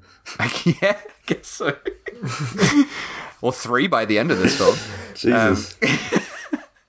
So then we we cut to the next morning, get some very Australian dialogue. I I'm guessing, guy, you when you wake someone up in the UK, I'm guessing that you don't say wakey wakey, hands off snakey, socks off cocks. Is that uh is that Australian? Wakey, wakey, off, Snakey! yeah, yeah. I don't I don't think I've said that one before, Dave. Funnily enough, I, I I will try to find the appropriate time to use it though. I've heard that many heard that many many times. In, What, is uh, it because you've always got a sock on your cock? that's just the standard way to to wake someone up on if you're in a camp or something. yeah, or if like you fall asleep in class, like the teacher might say it. The te- the, te- the teacher will say hands off snakey, socks off cock. Wakey wakey, hands off snakey. You never got that, Dave. Oh I yeah. remember being in uh, automotive class and the teacher saying it to to a friend. I can't Wakey, wakey, hands off, Snakey. I can't tell if you're joking or not now, Matt. Yeah, I- I'm not joking. seriously, fucking hell. That that would get classed as like filed as a sexual harassment thing now. As it should be. That's insane. So yeah, mullet guys shouting out those kind of lines. He's clanging a pot, waking everyone up. And, and yeah, the the makeup crew is getting everybody ready. They're getting ready for the the shoot. Gavin Wood, the guy who's been commenting on everything. There's an amazing moment where he's like following he's following the crew And uh, Alan Dale's like, hang on, mate, wh- why are you here? Oh yeah, yeah. He says, I don't know what you're doing here. And it's like, this is exactly what the audience is thinking about Gavin Woods. why is he here? It's a very good question. And his, his answer of why he's here, he says, I'm here to vibe the clip. Vibe the clip. I don't know what that means either. I, I think, what, like a cheerleader? Is he, is he kind of, like, why? He's, he's there for moral support. Is that him? I guess so. But anyway, yeah, they're doing the filming, and Alan Dale's direction is so funny. I loved this when they start filming, and he's like, "Right, remember, you're all young and horny." Lots of smiles. Smiles. yeah. And then, did you get the, the the guy doing the clapperboard? What he says? He's like, "Right, young and groovy. Shot one, take one thousand. So wait, have we skipped the first 999 takes? We've only just started. They've already done nine hundred ninety nine shots. So the clapperboard guy, you might have noticed that he has not been in the film. He's only in these two shots that he's in, and he is Ray Boseley. Oh, well. So he that's the director of Smoke 'Em If You Got 'Em, quite a well-known director. So yeah, I guess he helped out Clayton Jacobson with some pickup shots. So he did, he did a he did a Hitchcock. yeah. Oh man, so yeah, then the clip, we see the filming of the clip and it's just it's fucking ridiculous. I mean, it's it's bad. It's really bad, and the miming, Oh. the the syncing of the music is just awful, awful, awful. And there's like the guy, the animal playing drums. He's not even hitting the drums. He's he's hitting the fucking music score sheet, and it's making like a snare sound. Yeah, like he's not in time or anything. He's just like thumping about like like a dildo in a tumble dryer, basically. But I did love how wholesome this music video was. There's like shots of them like eating sandwiches and drinking tea, but then it then as it will cut to fucking animal fisting his drum, bongo drum, like yeah. like in some weird like sexual action. Um, and and the guy water skiing in a suit. Yeah, what is going on? Like it's it's just madness, and with the most ridiculous lyrics. As we said, she's young and she's cool and she's groovy.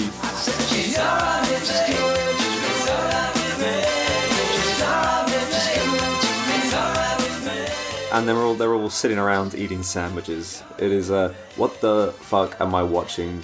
Who ever thought this was a good idea for a music video? there's there's no way that the music video would look good. Like it's, No, it's gonna be No. the worst video. I was hoping that it would be a, like a special feature on the, the Blu-ray release, but it the isn't. finished video. Music video extended cut. I feel like they really didn't utilize the houseboat for the music video. No. Yeah, it, it's it, they really didn't need need it. No? They, they had like jet skis in it, right? The jet jet ski yeah, stuff. yeah, I suppose so. Yeah. The, the, the yeah the man on the in the suit jet skiing. the full footage that Alan Dale's going to get is not going to be very good because if you notice in the montage, he doesn't move from that shot. He's like in the same spot the whole time. So I kind of Ah. imagined him like zooming in, like really wide, to, like to get all the shots. And like when they wrap it up, they're just like, "Oh, yep, that's a wrap." And we we've all made films before, guys, and I've got to say, this is the most unrealistic vision of filmmaking I've ever seen. Because everyone's just like, "Oh, yep, all done. That was easy." That's not what fucking filming something is like. But you'd think like they'd know how to film that because they're actually making a film, right? Yeah, yeah. No, they uh, blow it big time. I was not convinced. I love that they were using better cameras to film the music video than the, than the movie is shot on. Oh, they're like Oh, shooting the, the video on film. So then, after shooting, they're all chilling out, and we get the second most famous line of the film. So one of the the female crew members comes out out of the houseboat, and suddenly, like she's gonna feed the cat, and suddenly looks up, and there's blood all like next to the door of the houseboat, and she screams. Gavin Wood comes running out, puts his arm around her, and says, Shit! What sort of asshole would do that? "Oh God." It's such a it's such a unrealistic reaction. Yeah. It's like Oh, there's, jeez. there's blood dripping down your front door. And it's like, oh, what kind of asshole would do that? It's like th- there's no kind of shock or surprise in there. It's very funny. Then it's uh it's nighttime again. We've got the band playing around the campfire. It's it's just horrible. Like the way that they hang out together is just like you would not want to be part of that campfire, would you? no, no, no, definitely not. I would leave very quickly. So while uh, they're all hanging out around the campfire, two of the crew. So we've got uh, mullet head guy and the guy that was reading the Green Knight before. They're on uh, they're on the hunt for mushrooms. Oh god, yeah. they're like looking for some mushrooms to get high. But the the guy that was reading the book also was like, "Oh, don't worry if we can't find mushrooms. I've also got this," and pulls out a fucking syringe. That's right. That's pretty dark. Yeah, he's he's there for a good time. Yeah. Yeah. I love the the exchange where uh, one of them's like, um, "You hear something?" And the other the other goes, "Yeah, the mushy's growing." but mullet guy, he's not into this. He leaves. He's like, "I'm sick of looking for mushrooms." And uh, the the book reading guy goes over and he finds a few maybe toadstools. We don't know if they're mushrooms or toadstools. And uh, the killer comes up behind him and slits his throat. Properly good throat mm, slit. Mm, mm. And because it's a darker kind of scene, it, it actually works quite well. It's a good effect. Yeah, it, it looks good. And the the mullet guy is heading back to the boat, but then the killer starts chasing after him, and like kind of horrifically stabs him in the. f- He, he like, gets the machete like through the back, which protrudes through the front of his chest. Yeah, he goes. He goes like yeah, machete through the back, and then stabs him in the face with the syringe as well. Yeah, it's fucking grim. he really cops at that guy. Yeah, back to the crew, uh, all around the campfire, having a good old time. And there we meet a character, I think her name was Zelia. She's essentially the Jason's mum of the film. Oh, yes, yes, yes, yes. Yeah, she's the killer's sister. We, we don't really know that yet, but she's supposed to be the, the killer's sister. This is Louise Siversen, who's a pretty well known actress. But I'm going to tell you something that's going to blow your fucking minds. So, Okay. she was a last minute replacement. She filled in 24 hours before shooting. She basically just like rushed to the to the lake to to fill in for another actress. The other actress that she was filling in for was the casting director for this film, and she's definitely not involved in the the Blu-ray for this. So the person who was supposed to play this role, who also did the casting, is Deborah Lee Furness. You know who that is, right, Matt? Oh yeah, yeah. You're gonna have to tell me. Hugh Jackman's wife. What? So Hugh Jackman's wife was quite heavily involved in the casting of this film and would go to these acting workshops to like cast all the the actors in this. That's nice. And she was supposed to be in it. Isn't that fucking mad? That is mad. Why did she uh, not be in it in the end? I mean, I'm not sure why she pulled out, but she's definitely very ashamed about her involvement in it now. Yeah, yeah, oh man. I would be, but that's pretty great. She was also apparently dating, you know, the guy that kind of looks like Brian May that's not Animal Yep. in the band. She mm. was dating that guy at the time. Wow.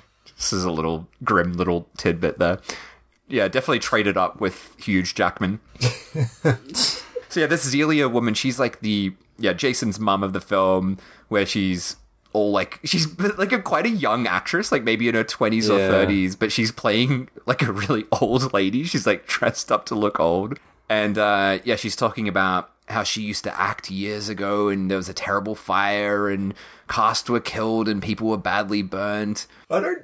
I don't actually don't mind her. I think she gets the tone. Oh yeah, yeah. I, I think she gets the tone of a movie where a lot of the other, lot of the other cast don't. I mean, they're not great actors. I mean, uh, Alan Dale's a good actor.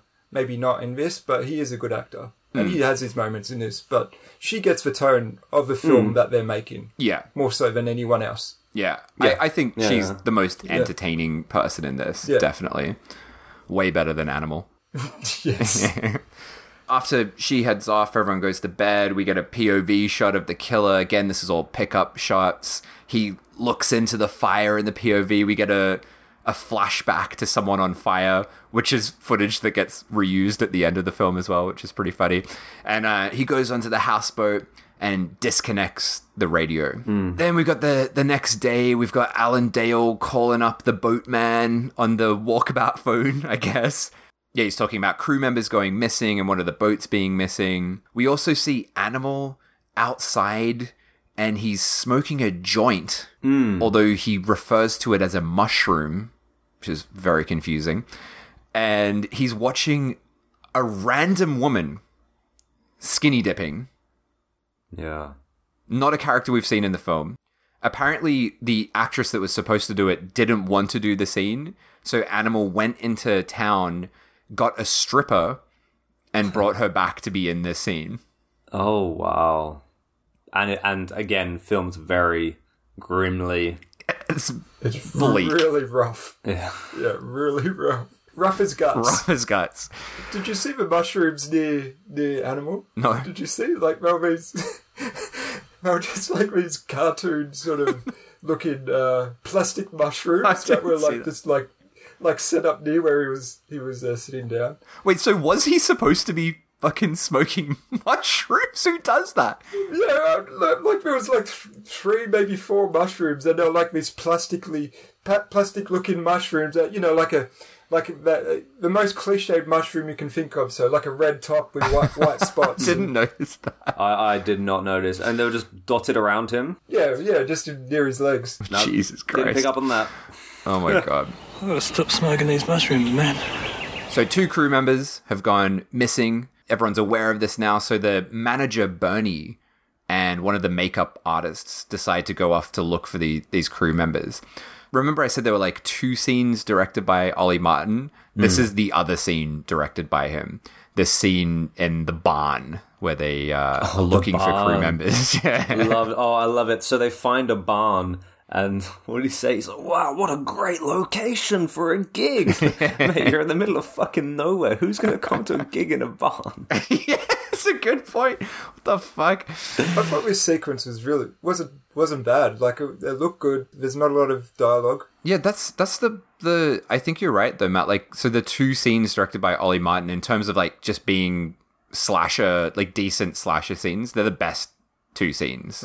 They're not like amazing or anything, but they are better than the rest of the film. Yeah, Serviceable. yeah, serviceable is the best way to put it. Yeah.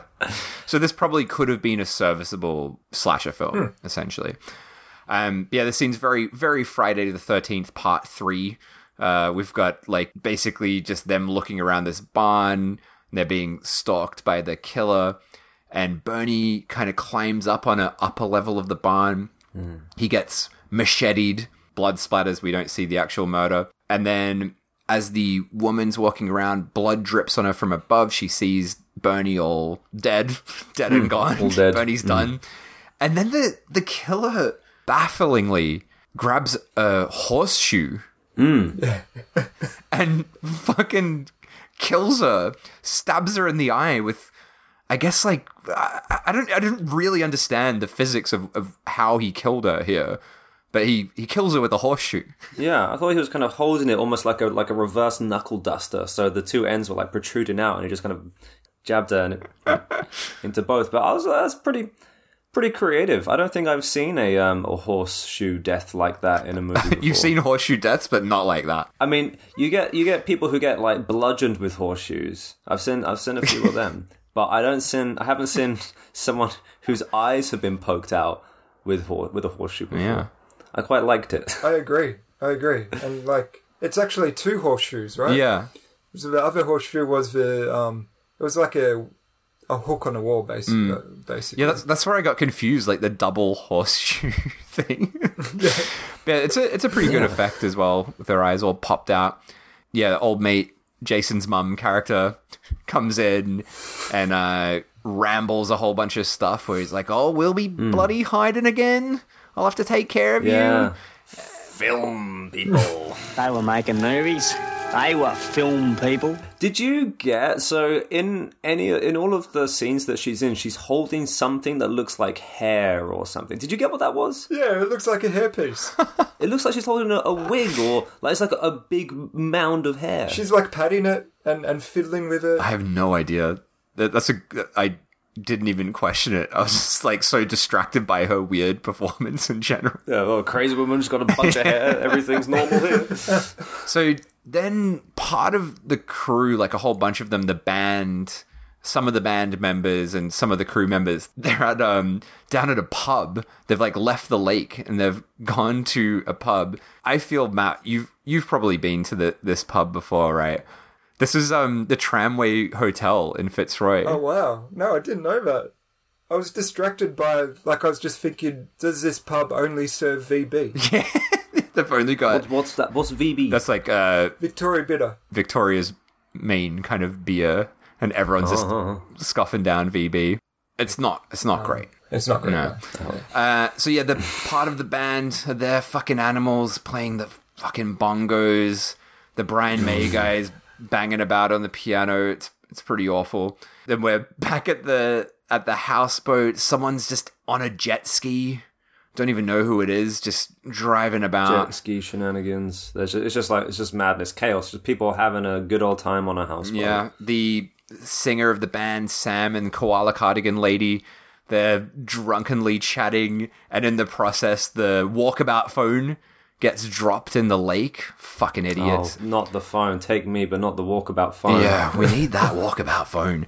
And then the woman who we saw in the shower earlier in that very gratuitous scene, we see another really grim shot of her walking out of the lake naked. It's like a POV shot, and she just looks at the camera. And she's like, "Oh, it's only you. Hmm. Don't know, don't know who I thought it was." And it's kind of just a weird red herring moment that's ultimately meaningless. We don't know. We don't find out who it is who's looking at her, right? Or, or who she thinks it is looking at her. Do you reckon it was John John Michael Howson? He's like back for that bit. I, I, I bet it was fucking Duncan. Oh, fucking Duncan. You know what? Duncan in You his know what? undies. Duncan Duncan did tell me a story while I was there. He said he told me Here a we go, story here we about go.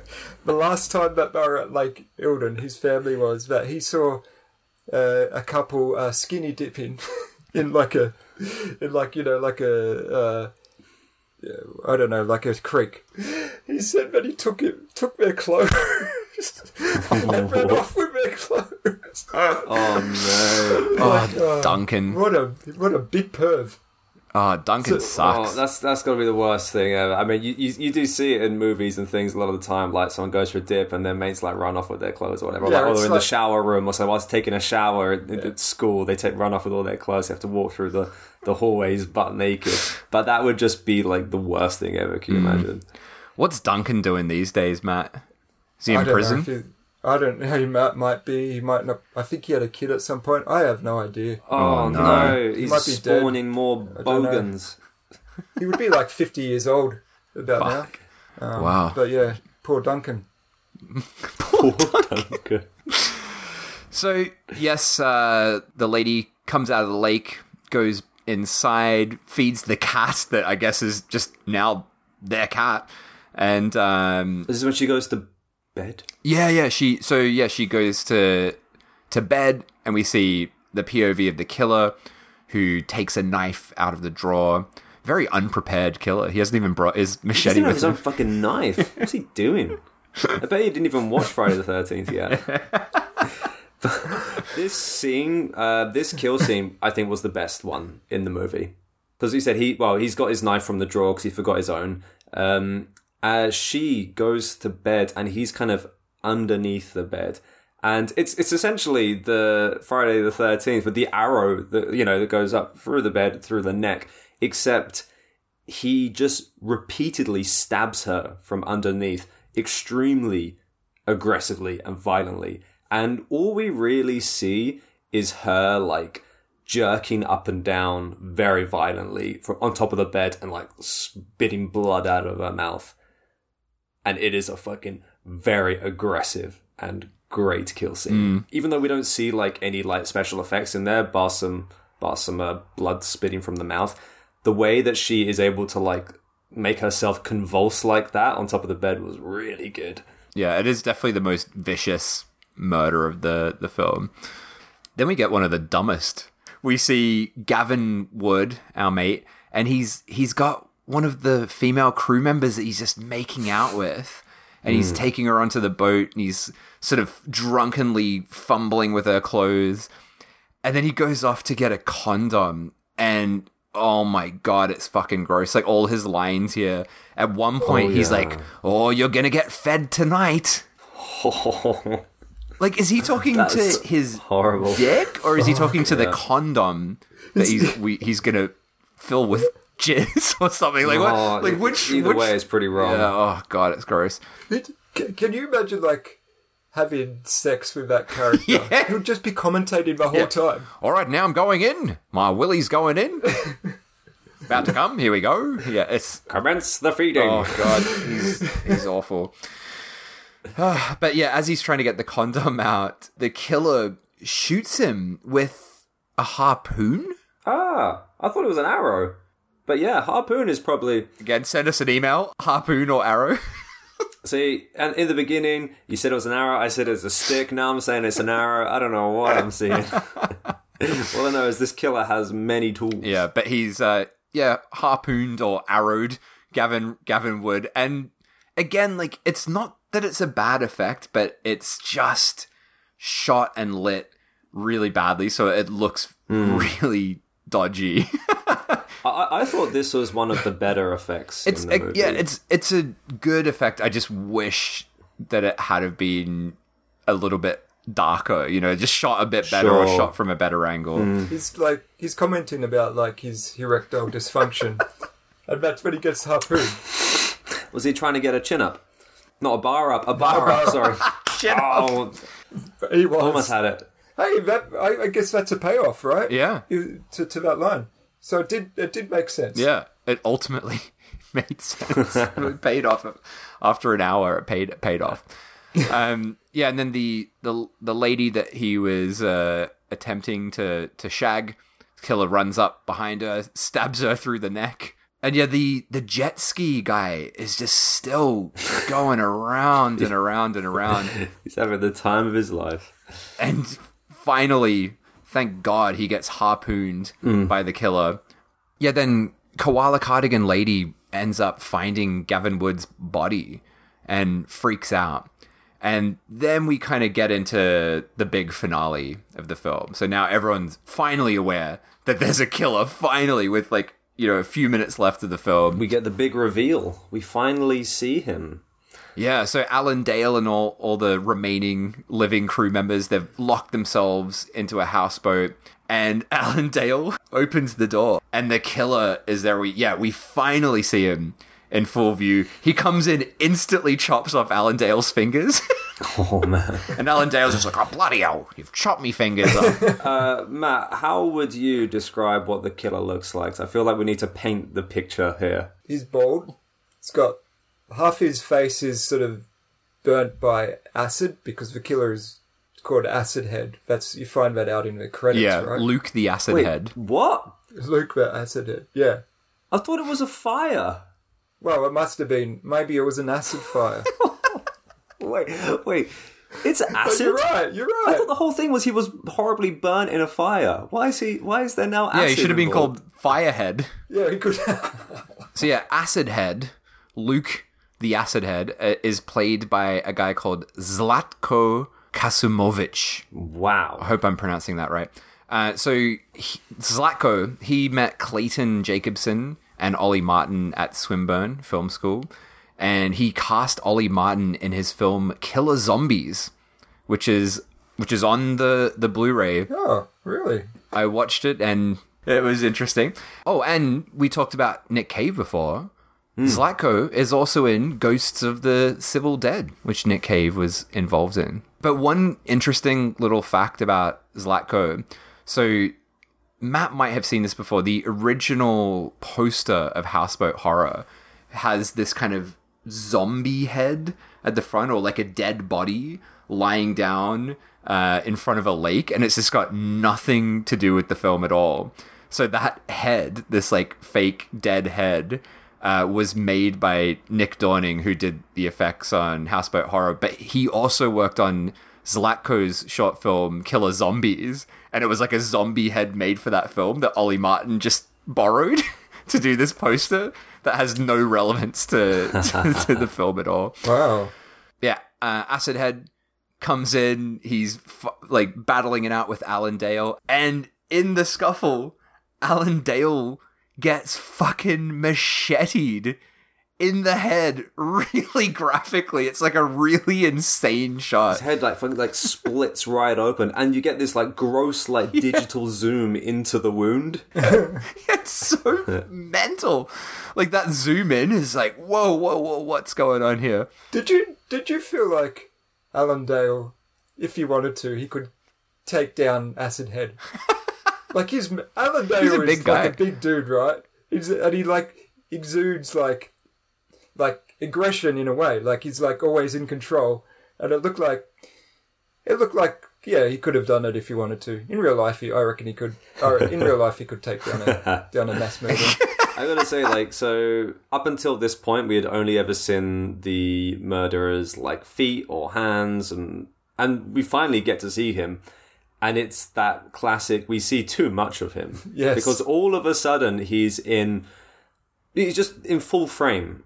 Mm. There's no like close-ups. He's just there, and and he's kind of like clumsily kind of fumbling around like fighting someone and it almost has that like cheap monster movie esque like you know almost like Octaman or like a hammer horror type monster movie where he's just like ah in the middle of a room flailing his arms around and immediately loses all kind of sense of fear and mystery that surrounded him and he's not a very scary looking man or monster. He just Yeah. looks very constipated in all of his shots. He's like trying to strangle someone, and he just looks like he's for dear life trying to squeeze out a shit. And the the burn makeup on him as well. It's it's not the best. It kind of looks like clay that's just been like merged into his face. Yeah, that's yeah, that's what yeah I was talking about at the start of the episode. Is that the makeup would look okay. Mm. The special effects makeup would look okay if it was shot a bit better, and you wouldn't see like the Sure. the the edge of the the the wound. You know, I mean, this is whatever, but was was there someone doing the lighting for this film? Do they have someone doing the light? Because everything is so bright and It's well, it's very neighbors lighting, Mm. isn't it? Like it's very TV lit, where it, like they it feels like something that's been lit with the idea like this is going to be watched on a TV. We got to see everything Right. clearly. Mm. yeah, it it's uh it's not great. I It's not that's great. where a lot of this kind of fails due to the lighting and seeing too much. Yeah, but also makes it much funnier though. yeah, I agree. So the the killer has absolutely annihilated Alan Dale's head, and then ends up chopping Sam, the singer of the band. But we don't really see where he chops him. But he sort of chops him with the machete, maybe in the stomach or something. Doesn't quite kill him. And then finds the koala cardigan lady in the shower, breaks her neck. just, just a quick, quick one there. And then he's chasing after Alan Dale's girlfriend, uh, running through outside. She kicks him in the balls, which again, like as you said, guy, not a threatening killer, and he's made extra not threatening by seeing him get kicked in the hmm. balls. and he, falls right to the ground. He's like, "Ugh." And Sam, the singer, so he's still alive. He's been chopped up, but he he runs after, joins joins in the chase. Both Sam and Alan Dale's girlfriend, they they jump onto one of the houseboats and take off to escape. And Acid Face watches from the shore. Acid Face ends up chasing them down on maybe we don't really see it. I'm gonna say he was doing the jet ski because I, I just He's want to imagine him on the jet ski, like having the time of his life. yeah, let's just pretend he's on the jet ski. And yeah, he he gets up onto the boat again, starts fighting with Sam, beating him up. I really love how much he's just smashing this guy to pieces. Hmm. And then the, a fight breaks out on the the roof of the of the boat, and he yeah, what what happens? Like she lights something on fire. I, I was kind of baffled by the details of it. Yeah, I'm not quite sure. He he gets something thrown on him. Yeah, he gets petrol thrown Was on that him. Was that petrol? Petrol. She said, "Grab, grab petrol or get Yeah. me But petrol." it's almost it's like And he picks- solid. It yeah. almost like she like throws him with like chum or something. Like there's it's like bits of things. I thought she Yeah, chummed him. she chum. Well, chum's flammable, so it's fine. Yeah. What has she got? She's got some kind of flamethrower or All something, of a right? sudden, yeah. Well, they're on every houseboat. In my head, I put it together like there was a barbecue on top of a roof or something, and it was like a Okay, it was sure, like sure. a hose yeah. from a gas tank. I don't know what it was. Uh, I think you're right, though. I think I did see a barbecue, Yeah. um, but it looks really dangerous when she lights that. You can see her kind of visibly like flinch when it Yeah. sets on fire. but they, yeah, set old mate Acid Head on fire, and he is well and truly in flames. And I wanted to talk a little bit just about the stunt man. So this stunt was performed by a guy called Billy Superman Smith. You might have noticed the film. I don't know if you saw it. It's actually dedicated to him because he he died shortly after this film. He didn't die in this stunt. Oh, thank God. But um, but he's one of the main guys in that that documentary I mentioned before. Jacko presents the Mad Devils Down Under, hmm. and he's a he was a pretty fascinating guy. He was like a DJ, like he worked as a DJ, but just did did stunts as well. so he's like a stunt man. Oh, cool.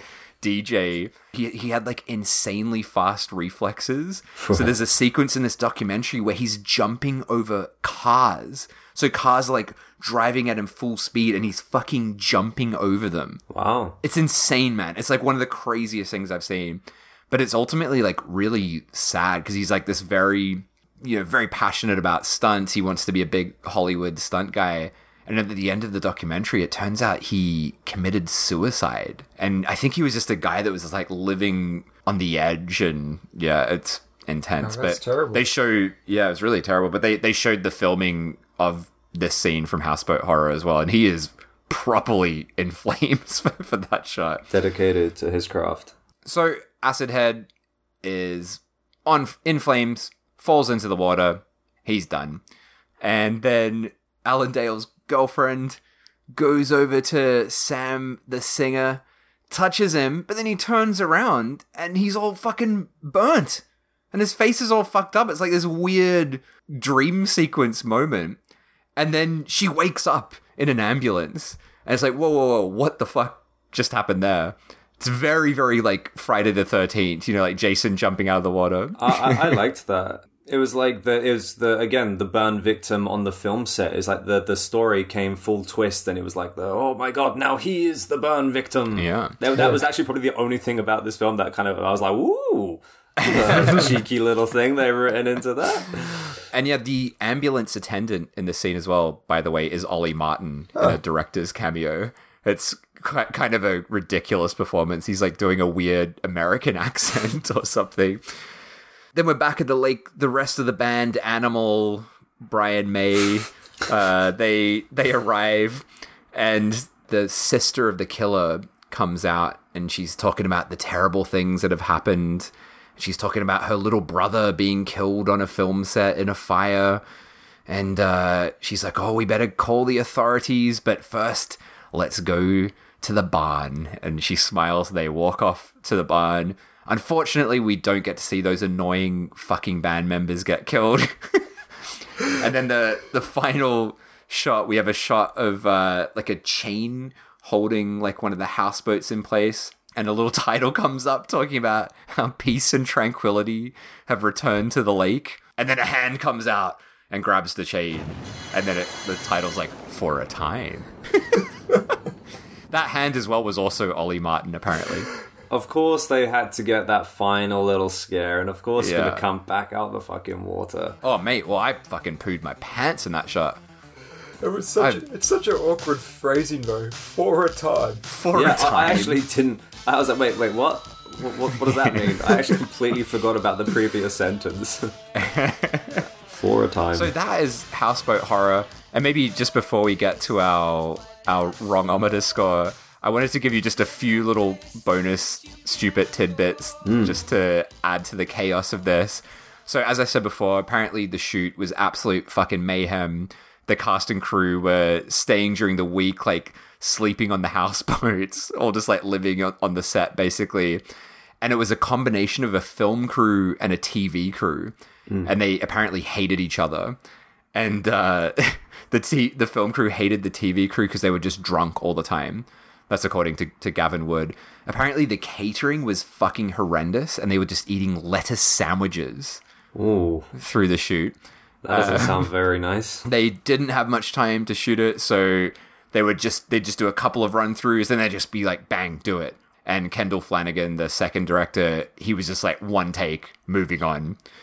My my favorite story is that they couldn't afford a smoke machine, hmm. so they wanted a scene to be smoky, so they set a eucalyptus branch on fire and like ran it through the houseboat, and it ended up making Zlatko, the guy playing the killer, he fainted because of the fumes. Oh, wow. Oh man! And then just some things about the post production. So as I said, Clayton Jacobson, he shot all of these pickups for it. He worked on the film for a year and a half. He was never paid a cent for this film. He didn't have an editing suite for the film, so they just used to have to randomly find editing suites to edit on VHS. So he'd suddenly get a call from Ollie Martin being like, "All right, come over to the Telstra building. We've got a VHS set up there ready for you to edit." And uh, at one point, he was editing in a car park with like in a van with an editing setup powered by a generator. It's just madness. What? That's ridiculous. And to think all of that and not even get fucking paid for it. I know. And the distributors who were involved in the film would come around to watch the edits and they were just like, this is fucking unreleasable. and eventually the film was released by a company called All Media Em- Enterprises, but they they weren't a company that really released rental videos. They just made educational films. Whoa, that's So they just had no clue how to properly release this, so it had this terrible release. And then, very famously, when it came out, it was banned in Queensland, hmm. which is a very famous thing in Australia. Basically, in while the rest of Australia was becoming more progressive, hmm. Queensland remained this very conservative, pro-British, very Christian kind of place, and they would just fucking ban everything. Eventually, the government changed to like a more progressive Labor government in the late 80s, and things started to get unbanned. But apparently, the film that stopped the the banning from happening was the film Bad Taste. Really? So Houseboat Horror was one of the last films to get banned because it was a Labour government, but this film board was like still in place that was still just banning things. Hmm. So it was kind of an embarrassment that Houseboat Horror got banned. But when Bad Taste got pa- banned, it was really embarrassing because it had already been rated by the Australian Film Board. They'd already paid. You know, the distributors were expecting it to come out in Queensland, and it and it kind of fucked over the, you know, the film distribution company and the rest of the Australian government. So that was kind of the final straw, hmm. and it was abolished. But yeah, that has that. What do you used to see the houseboat horror video? It had the banned in Queensland sticker on it, which was kind of like the you know badge of honor for, for films like this. Oh, brilliant. And yeah, of course, like after it came out, it got a cult following thanks to Tony Martin's Late Show bit. Eventually, after that, it got screened on TV on Channel 9 in 1994. And it has a few celebrity fans as well. Apparently, Quentin Tarantino loves houseboat horror. Wow. Not the first time we've mentioned him loving a film on this podcast. He loved Killer Tongue as No, well. no, what no, was his comment? He said "Killer Tongue." Wow. wow. I don't, I don't think he he loved it. Or And I don't know how true this is, but I've also came across something I think is somewhere in the extras. It was c- claimed that James Wan was inspired by houseboat horror to make Saw. that sounds like a bit of a stretch. Yeah, I think. Yeah, I don't. I don't know. Yeah, that does sound pretty ridiculous. And one of the the saddest things about this film, you know, obviously it wasn't a big success despite the cult following and amazing Blu-ray release and all that sort of stuff. But Ollie Martin wanted this to be a series. He wanted to hmm. have all these other, like you know, similar themed films, and the the next film was going to be called Condo Horror. but sadly, that never happened, and now both he and the other director have passed away. So we'll, I don't think we'll ever see Condo Horror. But there you go. That is Houseboat Horror. Well, Dave, well done for all that research. That was a stellar effort, mate. That was my summer holiday. Was basically spent clawing through Houseboat Horror extras. Hey, I've, I've, I've got a few uh, facts too. oh, really? Oh, some I'll, bonus I'll just fly through them, right? Uh, Brian Mannix lived in Airport West, Dave. Oh, really? Wonder if he knew your nan. Yeah, yeah. That's where we filmed Cat Sick Blues Guy. Oh, yeah. In in Airport West. Oh, the, all, the, all, the, all the Ted scenes. All the Ted house scenes, sorry, when he's in his house. yeah. Um, Brian Mannix also won a beauty contest in 1971. But he, he got he was uh, titled Mr. Ocean Grove. Ocean Grove is a, is a is a seaside town in uh, Victoria. Last fact, here we go. As as we we're talking about John Michael Howson before, he he co-created a children's TV show for ABC called Adventure Island, and it starred this sort of uh, uh, like a man in a costume, like a furry, you know, uh, Percy Panda, and Percy was um, evolved into Shirty, the slightly aggressive bear, which was a which was a uh, a character in the Late Show, and Oh, fuck. and Shirty was like in the first season of the Late Show was uh, played by uh, Russell Crowe. Oh my god. Wow. That's a that's a great that's a great fact. I love that shirty, the slightly aggressive bear sketch. It's so good. All right. Well, should we get to the wrong wrongometer? so the wrong wrongometer, Matt, is how wrong the film is, how much it shouldn't exist, how fucked up it is. This is a tough one. This film definitely shouldn't exist. I think it's like this bizarre lives in this weird place where it's like neighbors, actors, like making a slasher film. It just it feels so it feels fucking wrong to be to be watching this. I think from an Australian perspective, I think the wrong wrongometer is going to be higher than it is for Guy. Is going to be is going to be my guess. So for me, because of the like having Alan Dale, having Animal, having John Michael Howson in this absolutely fucking ridiculous shot on video slasher film, I'm gonna go for a seven. All right. Cool. How about Guy? What what about you? So for me, uh, yeah, I think Dave, you're you're very correct in saying that it it'll be this will be more wrong for an Australian than it would be for someone else. Um, for me, listening to all of your stories about this film, it's a very interesting backstory, and the people involved. Now that I know who they are, kind of, um, it does add a level of interest and wrongness to this film. But uh, if we if we look at like the film itself, I mean, yeah, it's a it's a homage to shot on video slasher movies, and the the killings are like pretty bog standard. It's a it's just a bog standard slasher essentially. Um, for the the content of the film that I would I guess deem wrong would be all the fucking ridiculous dialogue. I think the characters in this film are so insane that for me that was the wrongest thing about the film, the actual content of the film, not thinking about the backstory. With that considered, I will I would give it a five. I was gonna go lower before, but I think five will be my that'll be my final answer. May I uh, make a suggestion here? Since Please I was uh, uh, invited to this episode to talk about, uh, you, you share my knowledge in Australian film, Australian genre, genre film. May we have a different meter in this uh, in this episode? It could be a drong drongo meter, drongometer, drongometer. Drongometer. Drongometer. So the, I've never seen. Maybe the Bucks Party has more drongos in it. Maybe Wake in Fright has more drongos in it. But I think th- this would have to be a nine on the drongometer. Wouldn't you agree, Dave?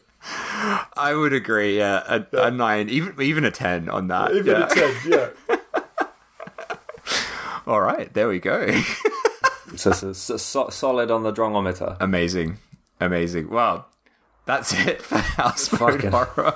Matt, thank you so so much for joining for this episode. It was a, a lot of fun to have you here, and I think mm. you really helped Guy through the Australian nightmare that is Houseboat Horror. My ass. I, I mean, I'm so glad that you were here to answer all of Dave's questions because if you weren't here, Dave would have been asking me like, "Do you know who that is?" And every fucking time, I'd be like, "Nope, nope, nope." I didn't know who anyone was. So I'm extremely grateful you were here to answer all of Dave's questions.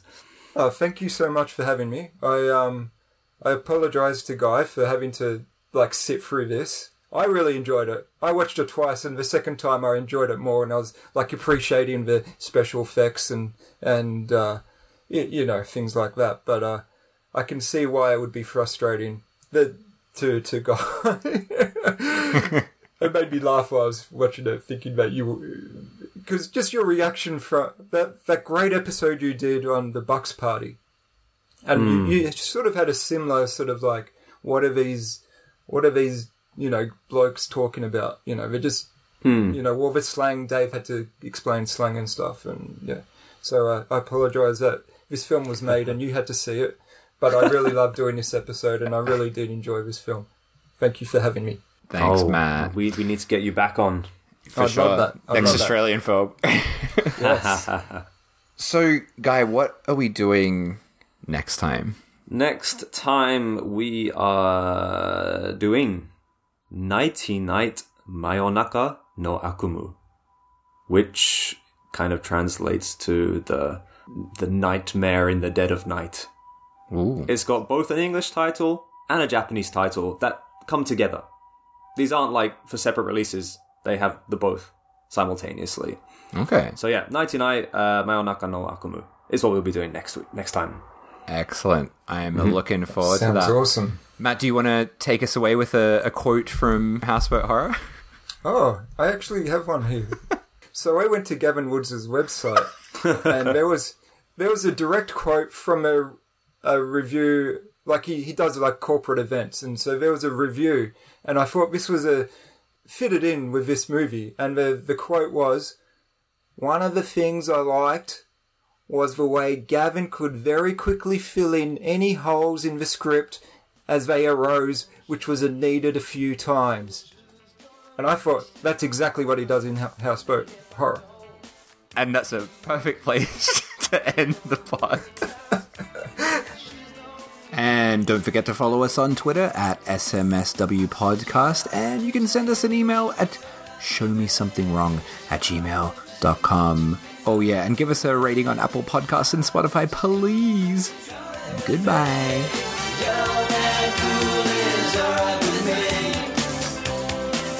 They were making movies. They were film people.